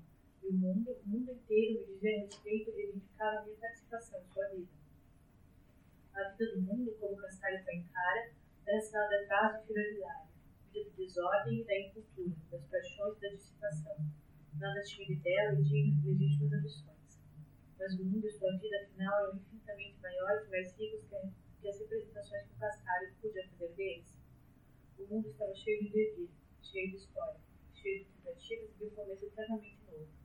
Talvez caótico, mas era paz onde nasce e o sol onde germinam todos os destinos, todos os enaltecimentos, todas as artes, toda a humanidade. Foi o mundo que produziu as línguas, os povos, os estados, a cultura e que produziu também a nós e a nossa castalha, e verá todos eles desaparecerem e a eles sobreviverá. O professor Jacob despertou em mim o por este mundo, que não cessava de crescer e procurar alimento. Que é a contribuição do cristianismo, né? não é isso? A, a, a pessoa de José César. Nada havia que pudesse nutrir. Aqui estávamos fora do mundo, constituímos um universo à parte, pequeno, e não mais sujeito de transformação e crescimento. Certo ponto propósito que antes dele, também primo do Senhor havia tentado, sem sucesso, estabelecer laços de amizade e penetração recíproca entre Castalho e mundo. O duelo continuou. Alexandre segue de boa vontade. Aceito vossa sede da ordem transmitirei às autoridades a comunicação que me fazeis de vossa exoneração voluntária do cargo. Os homens se despedem friamente. Imediatamente a partida de Sérgio, o magíster Alexandre convoca com jeito no plenário de direção. Sérgio deixa o carro, oficial na porta e parte a pé. Caminho, toca melodias com uma flauta de madeira, de aparência higiene e infantil. No dia seguinte, chega à casa de filho desse senhor, na capital. Seguindo os planos, o mestre e o Tito passariam um tempo juntos numa casa de férias, na montanha, na beira do lago Belponto, para começar a reeducação do garoto. Mas quando é procurado, Tito havia desaparecido. Lino receava que a fuga fosse a culminante do processo da má educação do Montazóide e que ele poderia até mesmo ter ido por um fim a seus dias. Que tinha sido negligenciado e feito erroneamente na educação desse menino parecia querer vingar-se agora, justamente no instante em que havia esperança de reparar os erros. Sérgio conseguiu abrir a se acalmar. Assim, a luz do no momento em que recebeste o golpe, deveria ter recorrido ao primeiro meio de defesa, em caso de ataques espirituais, e cuidar de tirar lentamente de maneira controlada. Em vez disso, respirar-se como uma torre. É de respirar, tá? É respirar lentamente, não é espiar, é respirar lentamente e de maneira controlada. É. Em vez disso, respirar-se como um ator que precisa representar a emoção. Serve fazer exercício de respiração contínuo. No quarto do rapaz, encontra um bilhete comunicando sua ida ao aeroporto para esperar a professora. E o rosto desse senhor readquiriu sua luminosidade. José Sérgio podia descrever sem se importar muito com o assunto. No dia seguinte, o mestre parte sozinho para o aeroporto. Chegada, Sérgio está exausto. Chegou a sentir uma espécie de vertigem, uma sensação de vazio na cabeça, que nunca sentiu antes e experimentou uma fraqueza cardíaca e um arretimento muito incomodado. Tito está impressionado com o novo professor. Ele tinha mais, ele tinha mais nobreza de distinção do que a maioria dos homens que Tito conhecia, mas distinção entre de seu pai. O jovem, que tinha alto estilo dos instintos patrícios das tradições de sua espírito e que não perdoava o pai ter se desviado desta linha, encontrava-se aqui pela primeira vez em presença daquela discrepância do espírito, da educação, daquela força que laboradas e pode às vezes dentro do espaço de tempo de uma vida humana operar o milagre de transmutar um filho da plebe num nobre refinado, saltando séries inteiras de ancestrais e gerações. Certo que vai dormir realmente cansado, atribui mal-estar à viagem à altura dos dois mil metros. Na manhã seguinte, antes da alvorada, o professor contemplou a paisagem. Isso é muito importante. O sol está querendo nascer. Aquele momento assim, que não nasceu ainda, está já meio claro. Esse é o momento em que eles estão agora vivendo. Diante dele se estendia o pequeno lago, um verde cinza e mole. Na margem oposta erguia-se um penhasco abrupto e alto, de cristateada e detalhada, cortando-se ao termo, esverdeado e frio da manhã e de sombra de erva e lua. Contudo, pude-se perceber que atrás desta crista os rostos se levantaram. Uma luz cintilava aqui e ali minúsculas estilhas na borda de alguma pedra aguda. Era questão de minutos e os rostos giriam por trás de um quarto dentado do monte, inundando de luz o lago e o vale. Sérgio contemplou com atenção a gravidade e gravidade deste quadro, cujo silêncio, seriedade e beleza não lhe eram familiares, mas que contudo sentia que lhe diziam algo e o advertiam. Tito parece que é calção de banho. O sol começa a nascer esplendorosamente. Passos de dança como tomando por um e festeja a alvorada. O magistro estava, também ele, comovido e tocado pelo espetáculo solene que e louco tinha nessa solidão silenciosa dos rocheiros. Tito, como tomado por um impulso, sem saber bem o que fazer, propõe a cena. Se nadarmos bem depressa, poderíamos alcançar a outra margem antes do sol. O rapaz mergulha. Sérgio, despindo o pão, mergulha atrás. O jovem nadador olhava frequentemente para trás e tinha percebido com satisfação que o magistro seguia na água. Agora lançou de novo um olhar e não viu mais o outro. Inquietou-se, olhou, gritou, Deu meia volta e pessoas se socorreram. Não achou mais, e nadando e mergulhando, procurou desesperadamente o professor, até que com frio intenso suas forças também começaram a trair-se.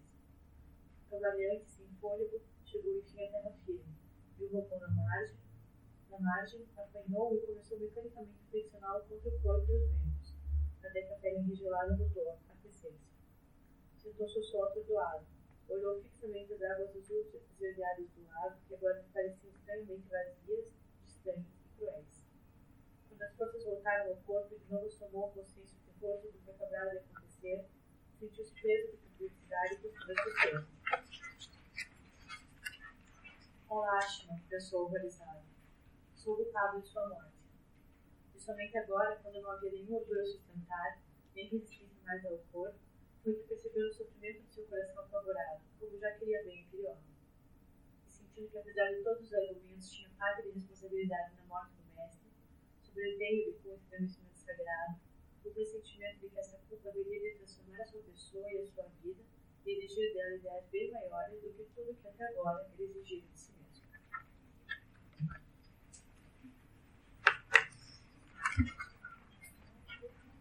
Não é uma coisa extraordinária essa história? Não queria pedir desculpas por esses erros todos aí, mas é que, infelizmente, esse é, uma, esse é o preço a pagar para quem faz o primeiro curso, porque a gente não consegue, tem muito pouco tempo para fazer o resumo inteiro, e acaba, mesmo fazendo um esforço de correção, acaba escapando aí. Então, sob esse ponto de vista, quem faz o último curso sempre é o melhor, né? O melhor é o quinto, né? O sexto, né? Cada uma dessas histórias, em, em teoria, vai ser apresentada seis vezes, mas, mas o sexto é sempre melhor, porque o, o documento já está corrigido, não é? é, o, o, o, pior carro que fizeram foi o primeiro, né? Não, o pior caminhão que a Volvo fez na vida foi o primeiro. Daí para frente os caminhões todos melhorados, né? Na natureza, natureza do, desse assunto será assim. Então vocês, por favor, desculpem, não é a falta de, de, de esforço, mas é que é difícil não fazer em uma semana só o resumo inteiro, com todos os problemas que ele. tendo, tendo outras coisas para fazer, né? Isso é uma opção de coisa para fazer. Bom, eu, vocês gostaram dessa história? Essa, essa, é uma história emocionante, é uma história arrepiante. Eu fiquei arrepiado agora aqui no fim. E eu acho que é uma história tão extraordinária, porque, por várias razões. Primeiro, porque é a história que fecha a vida de Hermann Hesse. Do mesmo modo que o, o professor José Servo morre é, aí no final, é, Hermann Hesse de alguma maneira morre também, literariamente, porque depois desse livro ele não escreve nada mais significativo. Escreve artigos, escreve pequenos textos, mas não escreve nenhum outro romance. É como se ele tivesse concluído que, ao escrever essa história aqui, ele tivesse chegado, então, digamos, ao, ao, à compreensão total da sua existência e que na, poderia morrer de alguma maneira. Tá? Pois essa história se vocês pensarem bem comigo, né, ela não é uma história sobre o jogo das contas de vida, embora seja esse um tema predominante durante o tempo, o tempo todo, expliquei a vocês que esse jogo das contas de vida é apenas uma, é um desejo humano de ter, de, de, de, tomar né, para si, é, ter um instrumento de avaliação simbólica da estrutura da realidade, de modo que a partir de uns poucos, de uma, de uma metodologia de simbolização, você pudesse compreender tudo o que acontece. Quer dizer, desde o salto do sapo até a corrida nuclear, até o, a curva do automóvel de corrida e até o verso do Cruz de Souza. Tudo isso pudesse ser compreendido no esquema simbólico único. É como se o, o, até, até a história da Torre de Babel tenha o simbolismo, né? a história bíblica da Torre de Babel tem o simbolismo de dizer é que os seres humanos, de alguma maneira, estão incapacitados de compreender o todo que até a, a, a, Torre de Babel eh, produz essa diversificação de, de, línguas, essa diversificação de línguas. E, aliás, é um livro maravilhoso do, do, de um autor chamado William Fusser, que chama é, Língua e Realidade. É um, um livro ah, completamente errado, mas ao mesmo tempo tá, é, é, feito de um modo tão maravilhosamente errado que é extremamente útil. É um livro discutido se o William Slusser faz lá três, três, estabelece três teorias sobre a linguagem, ou melhor, estabelece a ideia de que há três, eh, digamos, troncos linguísticos no mundo e que esses troncos linguísticos não falam entre si. Não dá para você penetrar, de fato, na cabeça de um chinês, porque o tronco linguístico do chinês é do nosso. Isso está errado em si próprio, mas o modo como ele argumenta é tão extraordinariamente inteligente que é desses livros que, mesmo estando errado, ajudam muito. É, Língua e Realidade. Uma beleza de livro. Eu sugiro que quem quer ler um livro escrito com uma competência, é, digamos assim, científica enorme, é esse livro aí para você espelhar sua tese de doutorado, sua tese de mestrado, porque é um modelo, embora não seja uma tese de mestrado, mas é de uma livro.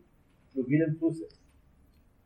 Mas voltando aqui à questão, né? o, o, o jogo das contas de vidro é essa tentativa de recuperar a Torre de Babel, ou seja, recuperar a harmonia e a sintonia é, profunda de todas as coisas, é, como se nós pudéssemos então conhecer a linguagem do universo. É uma proposição muito perigosa porque ela é em si própria agnóstica.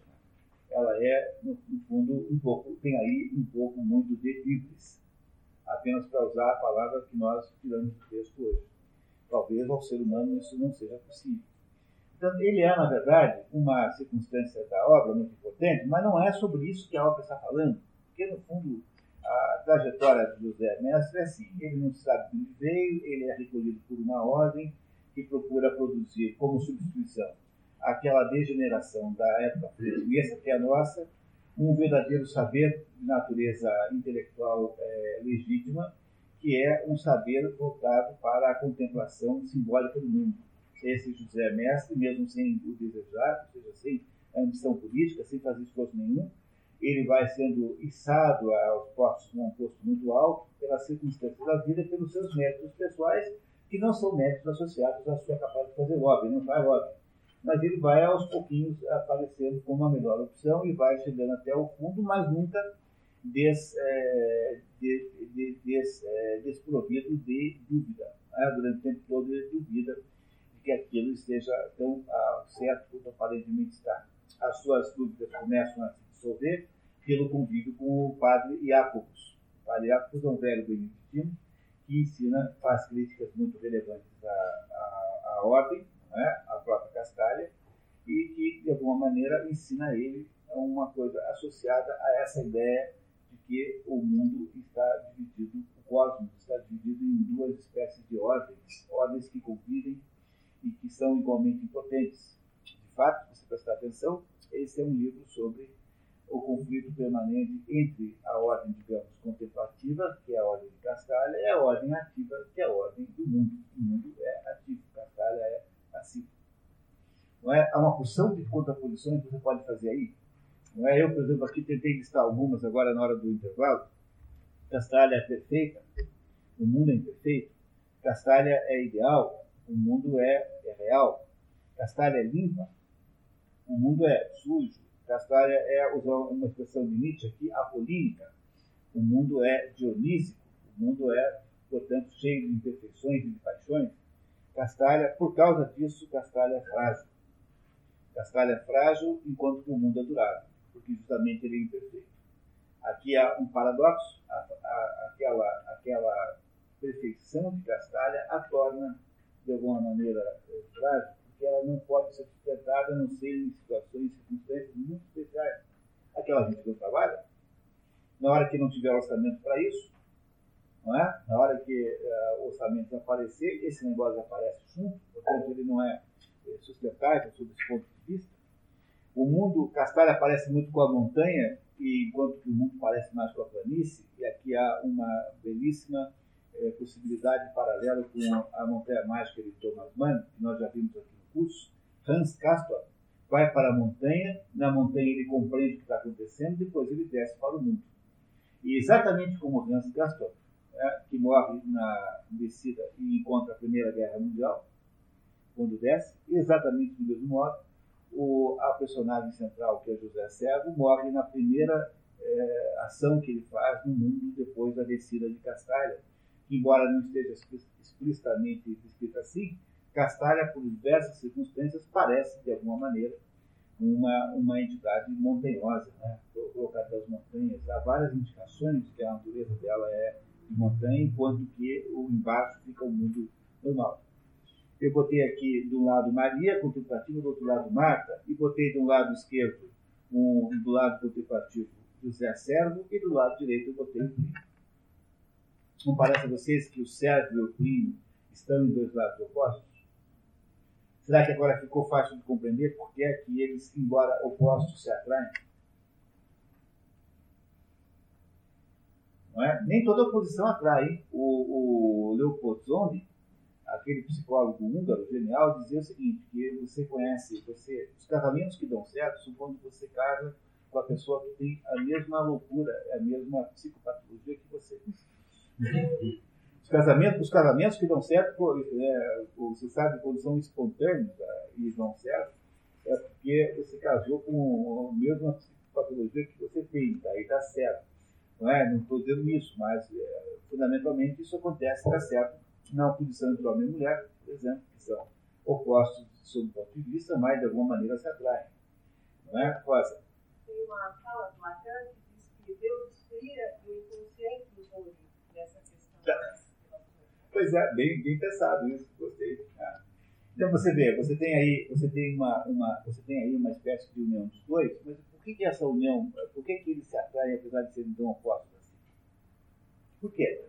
É daquilo, que se precisa. Porque, eles são a mesma pessoa. Tá? Eles simbolicamente estão separados, um no mundo, outro no, no, no, em Castralha, né? mas no fundo eles são a mesma pessoa, eles são um um do outro. Eles têm os dois componentes, né? os dois componentes que um tem do outro. Tanto é que o, o Plínio ah, tem uma admiração, digamos assim, saudosa por Castralha, e ele, o José Servo, está louco para descer e se meter no mundo. Logo, um desejo que o outro tem é como se eles fossem, na verdade, a mesma pessoa, um é duplo do outro e estivessem, então, associados um com relação ao outro. Não fossem basicamente a mesma coisa. Mas essa, essa, essa, essa possibilidade de essa possibilidade de união dos opostos, ou seja, da união das coisas em conflito, é impossível na maior parte do tempo porque esses mundos estão separados e que Castalho, e quando Castalho pretende montar uma, uma, uma enviar uma delegação é, diplomática para Roma, ela não está nisso querendo juntar os dois mundos. Tá? Primeiro porque é Roma e não é o mundo em si. E segundo, ela não quer juntar os dois mundos, ela quer apenas fazer uma, uma representação diplomática. É outra coisa muito diferente. O José Servo não quer fazer isso, e nem o Plínio é, desse senhor queria fazer isso. O Plínio queria o quê? O Plínio queria juntar os dois. Mas diz o Plínio, eu fracassei e o mundo me engoliu. Pois o que agora o José Serve vai fazer é a mesma tentativa, mas ele fará a mesma tentativa de um modo completamente diferente do, do, senhor, porque ele irá apenas ser professor e irá tentar melhorar o título, que é um menino muito estragado pela educação que teve em casa, e que ele imagina é, transformar um menino melhor. É? O, que, o que acontece com José Servo?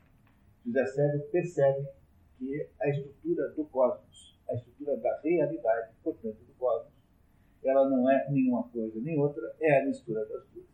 É mistura dos dois, desses dois, digamos assim, desses dois mundos que estão em contradição aparente.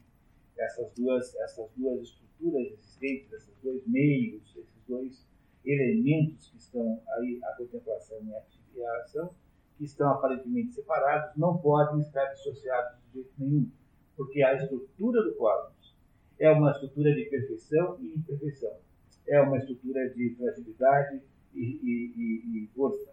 A estrutura do cosmos é essa estrutura suja, é a Catedral de Chartres com suas duas, é, com as suas duas torres diferentes, mostrando que mesmo dentro da, da, digamos, da perfeição geométrica, há lugar para alguma imperfeição que não deixa de tirar a beleza do resultado. A Catedral de Chartres é uma coisa extraordinariamente é, simbólica sobre esse ponto de. É, não é que eles tenham feito isso de propósito, não foi. Fizeram assim porque um, um Papa brigou com o outro, né? e aí o outro não queria é, fazer, não queria deixar a Catedral do outro bonita, né? fez de propósito para escangalhar o conjunto, porque o outro tinha feito antes, mas, mas acabou ficando maravilhoso, melhor que fosse junto né, não adiantou nada, né? Dizer, não, não, adiantou tentar estragar, que não deu certo, ficou mais bonito ainda do que antes. Esse é o sentido simbólico da Catedral do Chaves. Mas a parte mais enigmática e mais misteriosa dessa história é aquela que tem produzido centenas e centenas de papers e discussões nas universidades sobre esse assunto do livro. É tentar descobrir qual é o sentido e a razão pela qual, assim que José Servo desce da montanha, não é? assim que ele sai de Castalha, que ele abandona contra a vontade de Castalha, que Castalha não consegue entender o que ele quer dizer, ele encontra a morte logo em seguida. Não tem nem a chance de dar nenhuma aula, ou quase nenhuma aula para o Tito. E em seguida ele morre. Alguém tem alguma, alguém tem alguma suspeita de que, como é que se pode explicar isso? Talvez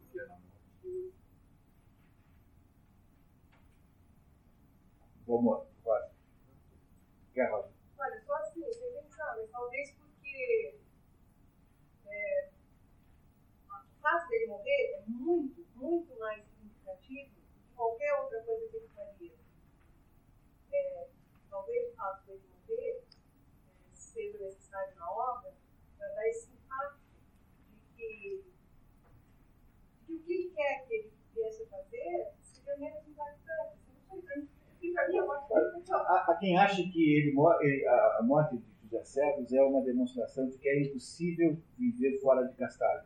Não. Essa, essa é uma interpretação ruim, né? mas é muito comum aí dentro do, das resenhas, aí, das críticas da hora. Mas há uma razão mais simples para a gente entender isso, me parece muito mais óbvio.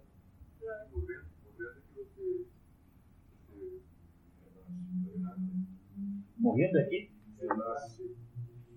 É, a morte de José Servo, ela é, ela é irmã gêmea de um nascimento, né?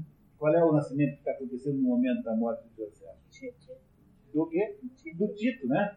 Mas ela é também é, representada simbolicamente por uma coisa maior. Do Tito, porque o Tito diz assim, vai exigir de mim muito mais do que eu, é, alguém já me exigiu. O Tito nasce, mas o Tito não, ele não, ele, o Tito não está, é, não renasce porque, porque é, é, José Servo morre, o Tito renasce porque ele conheceu José Servo. Se ele tivesse continuado vivo, ele continuaria, é, continuaria renascendo igual o Tito. Não precisava da morte de José Servo para que o Tito renascesse. Mas há um, um nascimento simbólico aí nessa história toda, que vocês não perceberam. O que está acontecendo no, na, no, no mundo, na, em volta deles, na hora em que há a morte de José Servo? Está nascendo o dia. Mas o que é nascer o dia?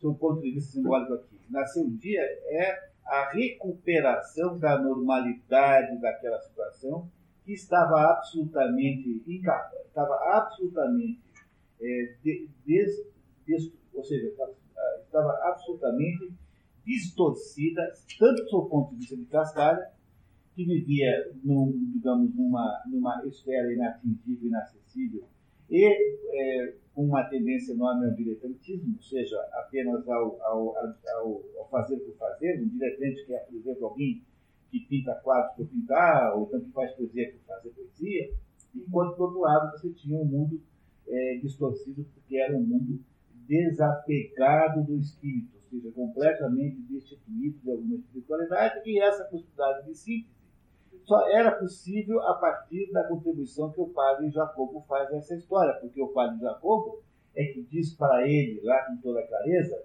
que eles não conhecem o ser humano porque o ser humano tem um pedaço divino e um pedaço demoníaco. E que há uma imperfeição central nas coisas que nada mais é do que o resultado da interação dinâmica do que? Da materialidade do mundo, o mundo material do políneo, e da espiritualidade, digamos assim, da, que é representada nesse caso pelo próprio, próprio Jacobo e pelo Plínio e pelo José Servo, só que o José Servo tem uma espiritualidade deslocada do humano real concreto e é esse passo para baixo que ele precisa dar. Ou seja, José Servo descobre como é a estrutura da condição humana na medida em que ele, ao longo dessa história, exatamente como o Wilhelm Meister, faz o seu processo de readquirir a consciência da realidade seja, é um, em última análise, aquilo que se chama em alemão de Bildungsroman, é? romance de informação. É um romance para ensinar como foi que o José Servo, de um menino que está envolvido naquela mística dos Avelotes, é capaz de encontrar de fato a compreensão da vida real e concreta com todas as suas dimensões. Fato esse que ele só consegue fazer por, pela intermediação, é? apenas pela intermediação do Padre Jacob, porque é ele que introduz essa transformação e é por essa razão que você pode supor, embora essa suposição seja esta literária, não esteja aqui na obra, né? embora, o, embora o, o, autor nos provoque para que nós façamos essa suposição, de que esse livro representa, na verdade, a conversão de, de Hermann Hesse. Uma conversão não declarada, no entanto, uma conversão simbólica. É aí que ele se converteu. Ele entendeu o segredo do cristianismo, que é exatamente aquilo que o Chesterton explica lá naquele livro Tudo que se que vocês, eh, quem não leu, por favor de ler, urgentemente, em que ele nos explica, já nos explica, que a vida humana, o cristianismo, é tem a capacidade de lidar com a imperfeição humana como nenhuma outra coisa consegue. Ou seja, ele é capaz de fazer a imperfeição humana de, alguma, de algum modo ser banhada pelo Espírito. Ora, por que, que José Certo morre exatamente em seguida a sua descida para. Né? A água é o caos, né? A água é o líquido. Ele, ele... É o caos. Mas não, ele não morre na água por causa disso, né? Na verdade, nesse ponto me parece que há pouca simbologia. O que me parece que aí há, claramente, eu entendi isso depois que eu descobri hoje de manhã eu sempre preparo, não faço uma preparação, um ditado confuciano que diz assim, exatamente assim, tá? o ditado confuciano. Aquele que não entende a vida, como irá entender a morte? O ditado confuciano que eu descobri hoje de manhã. Aquele que não entende a vida, como irá entender a morte? É? Ora, se José Servo entende a vida, ele finalmente compreendeu do que a vida é feita, como é que ela é, então agora é possível morrer. Porque não precisava ter feito mais nada. O fato de ele ter entendido a vida era o ponto final na sua rota iniciática. Era tudo que ele precisava saber. Portanto, a morte é apenas uma circunstância. Ela, ela é compensada por um nascimento de alguma coisa, que é o, o a compreensão disso tudo que eu estou dizendo, e que então Hermann Hesse nos mostra que este é o modo pelo qual nós vivemos as nossas próprias vidas.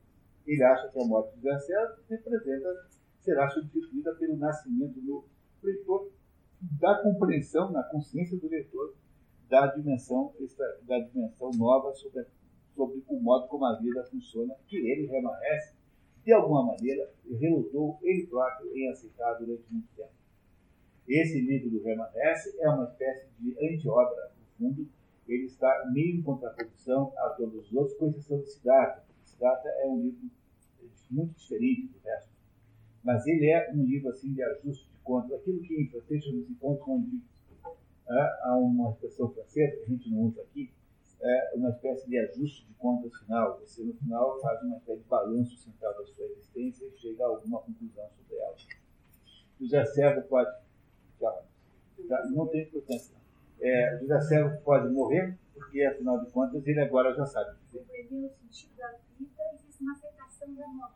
É, é, ele, a, é, o, tudo que o José Servo precisava fazer era compreender isso, porque esse era, no fundo, o objetivo da sua iniciação.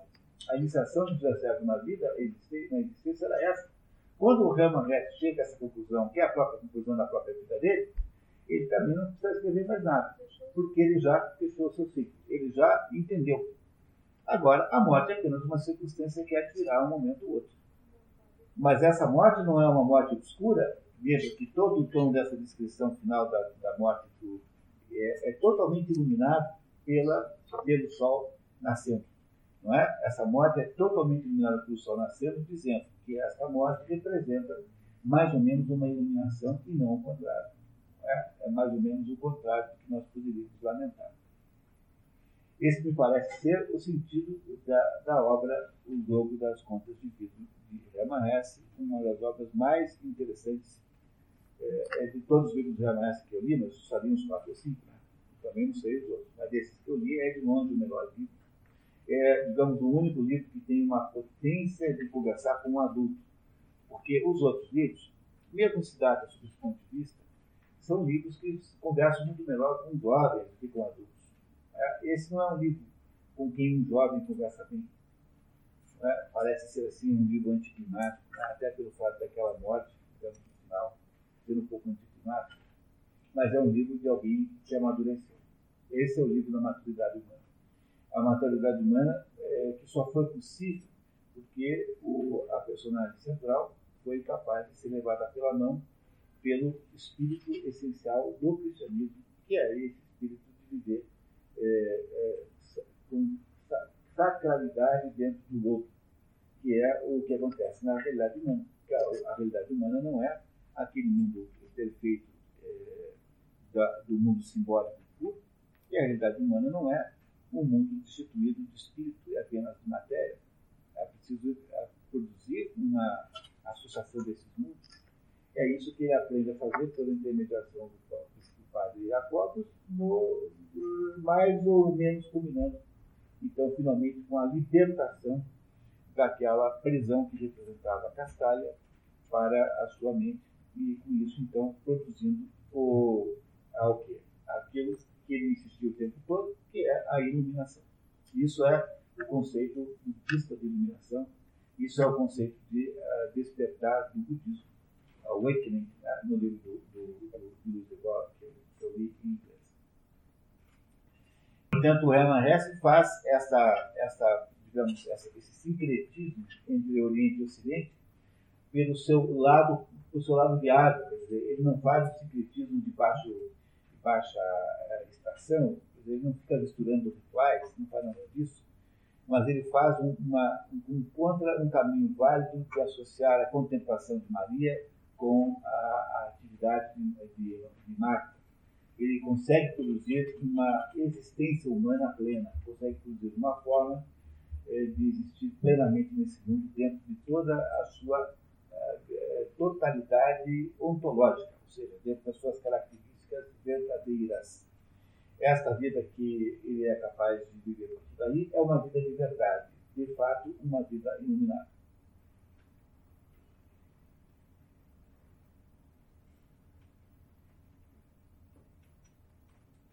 Então, dúvidas, comentários, opiniões? É possível comparar a Castalha com a ilha não, pode não. A ilha, a ilha do a, a Castalha é muito inocente, né?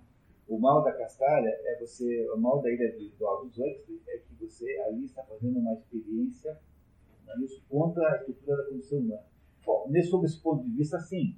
É? Mas veja, o, o, o, um, você leva em consideração o grau em que acontece isso, é muito diferente, porque Castalha em si é uma entidade inocente ela não está, ela não está produzindo uma. Ela, ela está enganada sobre a condição humana, mas ela não está tentando produzir é, rituais é, contrários à, à, condição humana. A Castária, portanto, está muito distante, ela parece muito mais com a montanha mágica, do, com aquele, aquele é, sanatório na montanha, da, do, do, né, do, do Thomas Mann, da montanha, da montanha mágica, muito mais parecido. Na ilha tinha um é um, um psicotrópico, né? É isso. Eles aqui não fazem isso, né? É, é pela contemplação, mas a, a contemplação sozinha, fora do mundo, também é uma contemplação é, que tem uma inviabilidade. Né? A cascada, na verdade, é uma entidade fora do mundo, fora do mundo. E, portanto, fragilíssima, porque essa perfeição não existe na prática, não é possível na prática. Portanto, ela é um experimento nosso vamos dizer assim. Isso com certeza pode se dizer. A, exatamente por causa dessa fragilidade. A ilha não é um experimento gnóstico, a ilha é um experimento louco, né? é uma loucura. É, mas aqui, é gnóstico no sentido da pretensão humana. Era, era, sim, mas ali havia também essa. Acho que porque o Anatólio está perguntando isso, é porque na ilha também há a conjunção do orientalismo, não é? Daquela dinastia que mandava na, na ilha, não é isso? Não é? E, e, e, ao mesmo tempo que havia, digamos, aquele ocidentalização que, que veio pela chegada daquele médico, que era o médico do, do, do Marajá. A junção dessas duas coisas deu a ilha. Então, se a ilha é uma, se a ilha é uma conjugação dos defeitos de cada um. Não é? Esse livro aqui é ao contrário da conjugação é, das virtudes e qualidades de cada um dos velhos. Nesse, esse ponto de vista, esse livro funciona exatamente ao contrário, ao contrário da, da, da ilha. Não é? Ao contrário da ilha. É claro, eu não sei se o, esse livro é muito anterior à ilha. Portanto, não deve ter aí, de fato, nenhuma ligação verdadeira entre os dois livros. Mas é, isso não quer dizer nada. Significa apenas que os assuntos, o mundo é o mesmo, logo os assuntos podem ser comuns. Isso, quando, há, quando há coincidências assim, a gente nunca deve suspeitar obrigatoriamente de que um olhou o livro do outro, mas deve suspeitar daquela velha, deve sempre lançar a mão daquela velha regra de que a primavera nunca vem para um jardim só. Não é, não é isso? Ah, como a primavera nunca vem para um só, é claro que haverá sempre, em determinados momentos, coisas que acontecem juntos. Leibniz e, e, e Newton teriam desenvolvido ao mesmo tempo o cálculo integral diferencial sem se conhecerem, ao que parece, por exemplo. Logo, o que faz resta no final da sua vida é encontrar finalmente uma fórmula que possa juntar Oriente com Ocidente numa versão possível de ser feita. Ele finalmente matou a charada dessa história, que é a maneira de Maria e Marta poderem conviver juntas sob o mesmo teto né, poderem existir conjuntamente. É essa contribuição que, que Hermann Hesse acha que fez para nós e que essa, essa contribuição é que representa esse dia que está arraiando, porque é essa compreensão que nasce a partir da morte simbólica do, da personagem central, que é o Josef Knecht, a nossa, o nosso José Sérgio. Não acho que esse parágrafo aqui é bem revelador de todo o sentido da obra. Qual deles? É, fiz, é, eu fiz a descoberta de que não era somente Castalho, mas também homem. E dele. Ele reivindicava minha participação. Então, é verdade, é isso mesmo. Real, né? Ele tem que ser real. Castalha. Castalha diz que as pessoas não existem, o que existe na verdade é a simbologia do jogo. É o jogo que existe, as pessoas, em cima das pessoas de fato existem. Não é? Isso, portanto, a vida contemplativa pura, é, que anula o indivíduo, não pode ser a, solução, é a fórmula certa.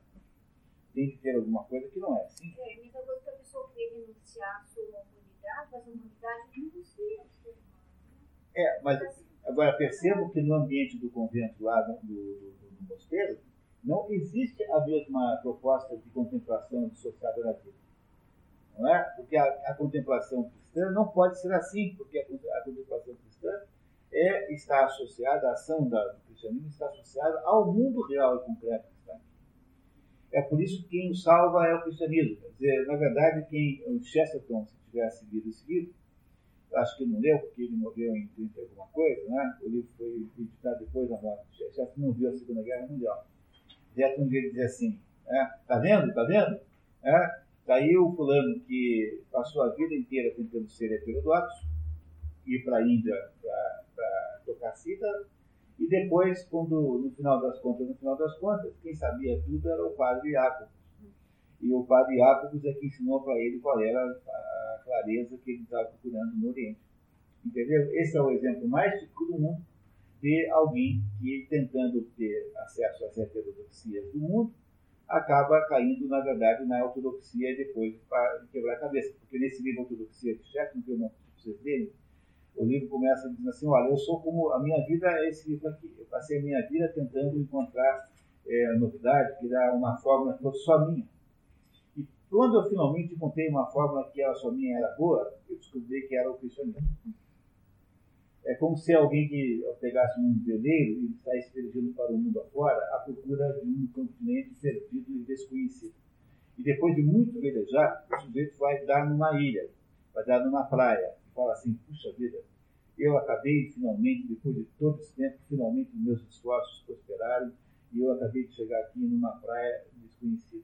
E a hora que ele presta atenção com verdade, está na praia de leste. Shangri-La. Entendeu? Entendeu? Esse aí é o Herman Hesse nesse livro, faz nada mais nada menos do que esse percurso iniciático. Ele nos conta, o José Servos faz, né, simbolicamente no lugar dele, o percurso iniciático para você compreender a própria vida do que, que ele vivia. Esse, na verdade, é o percurso iniciático de todo mundo que tem alguma pretensão à intelectualidade.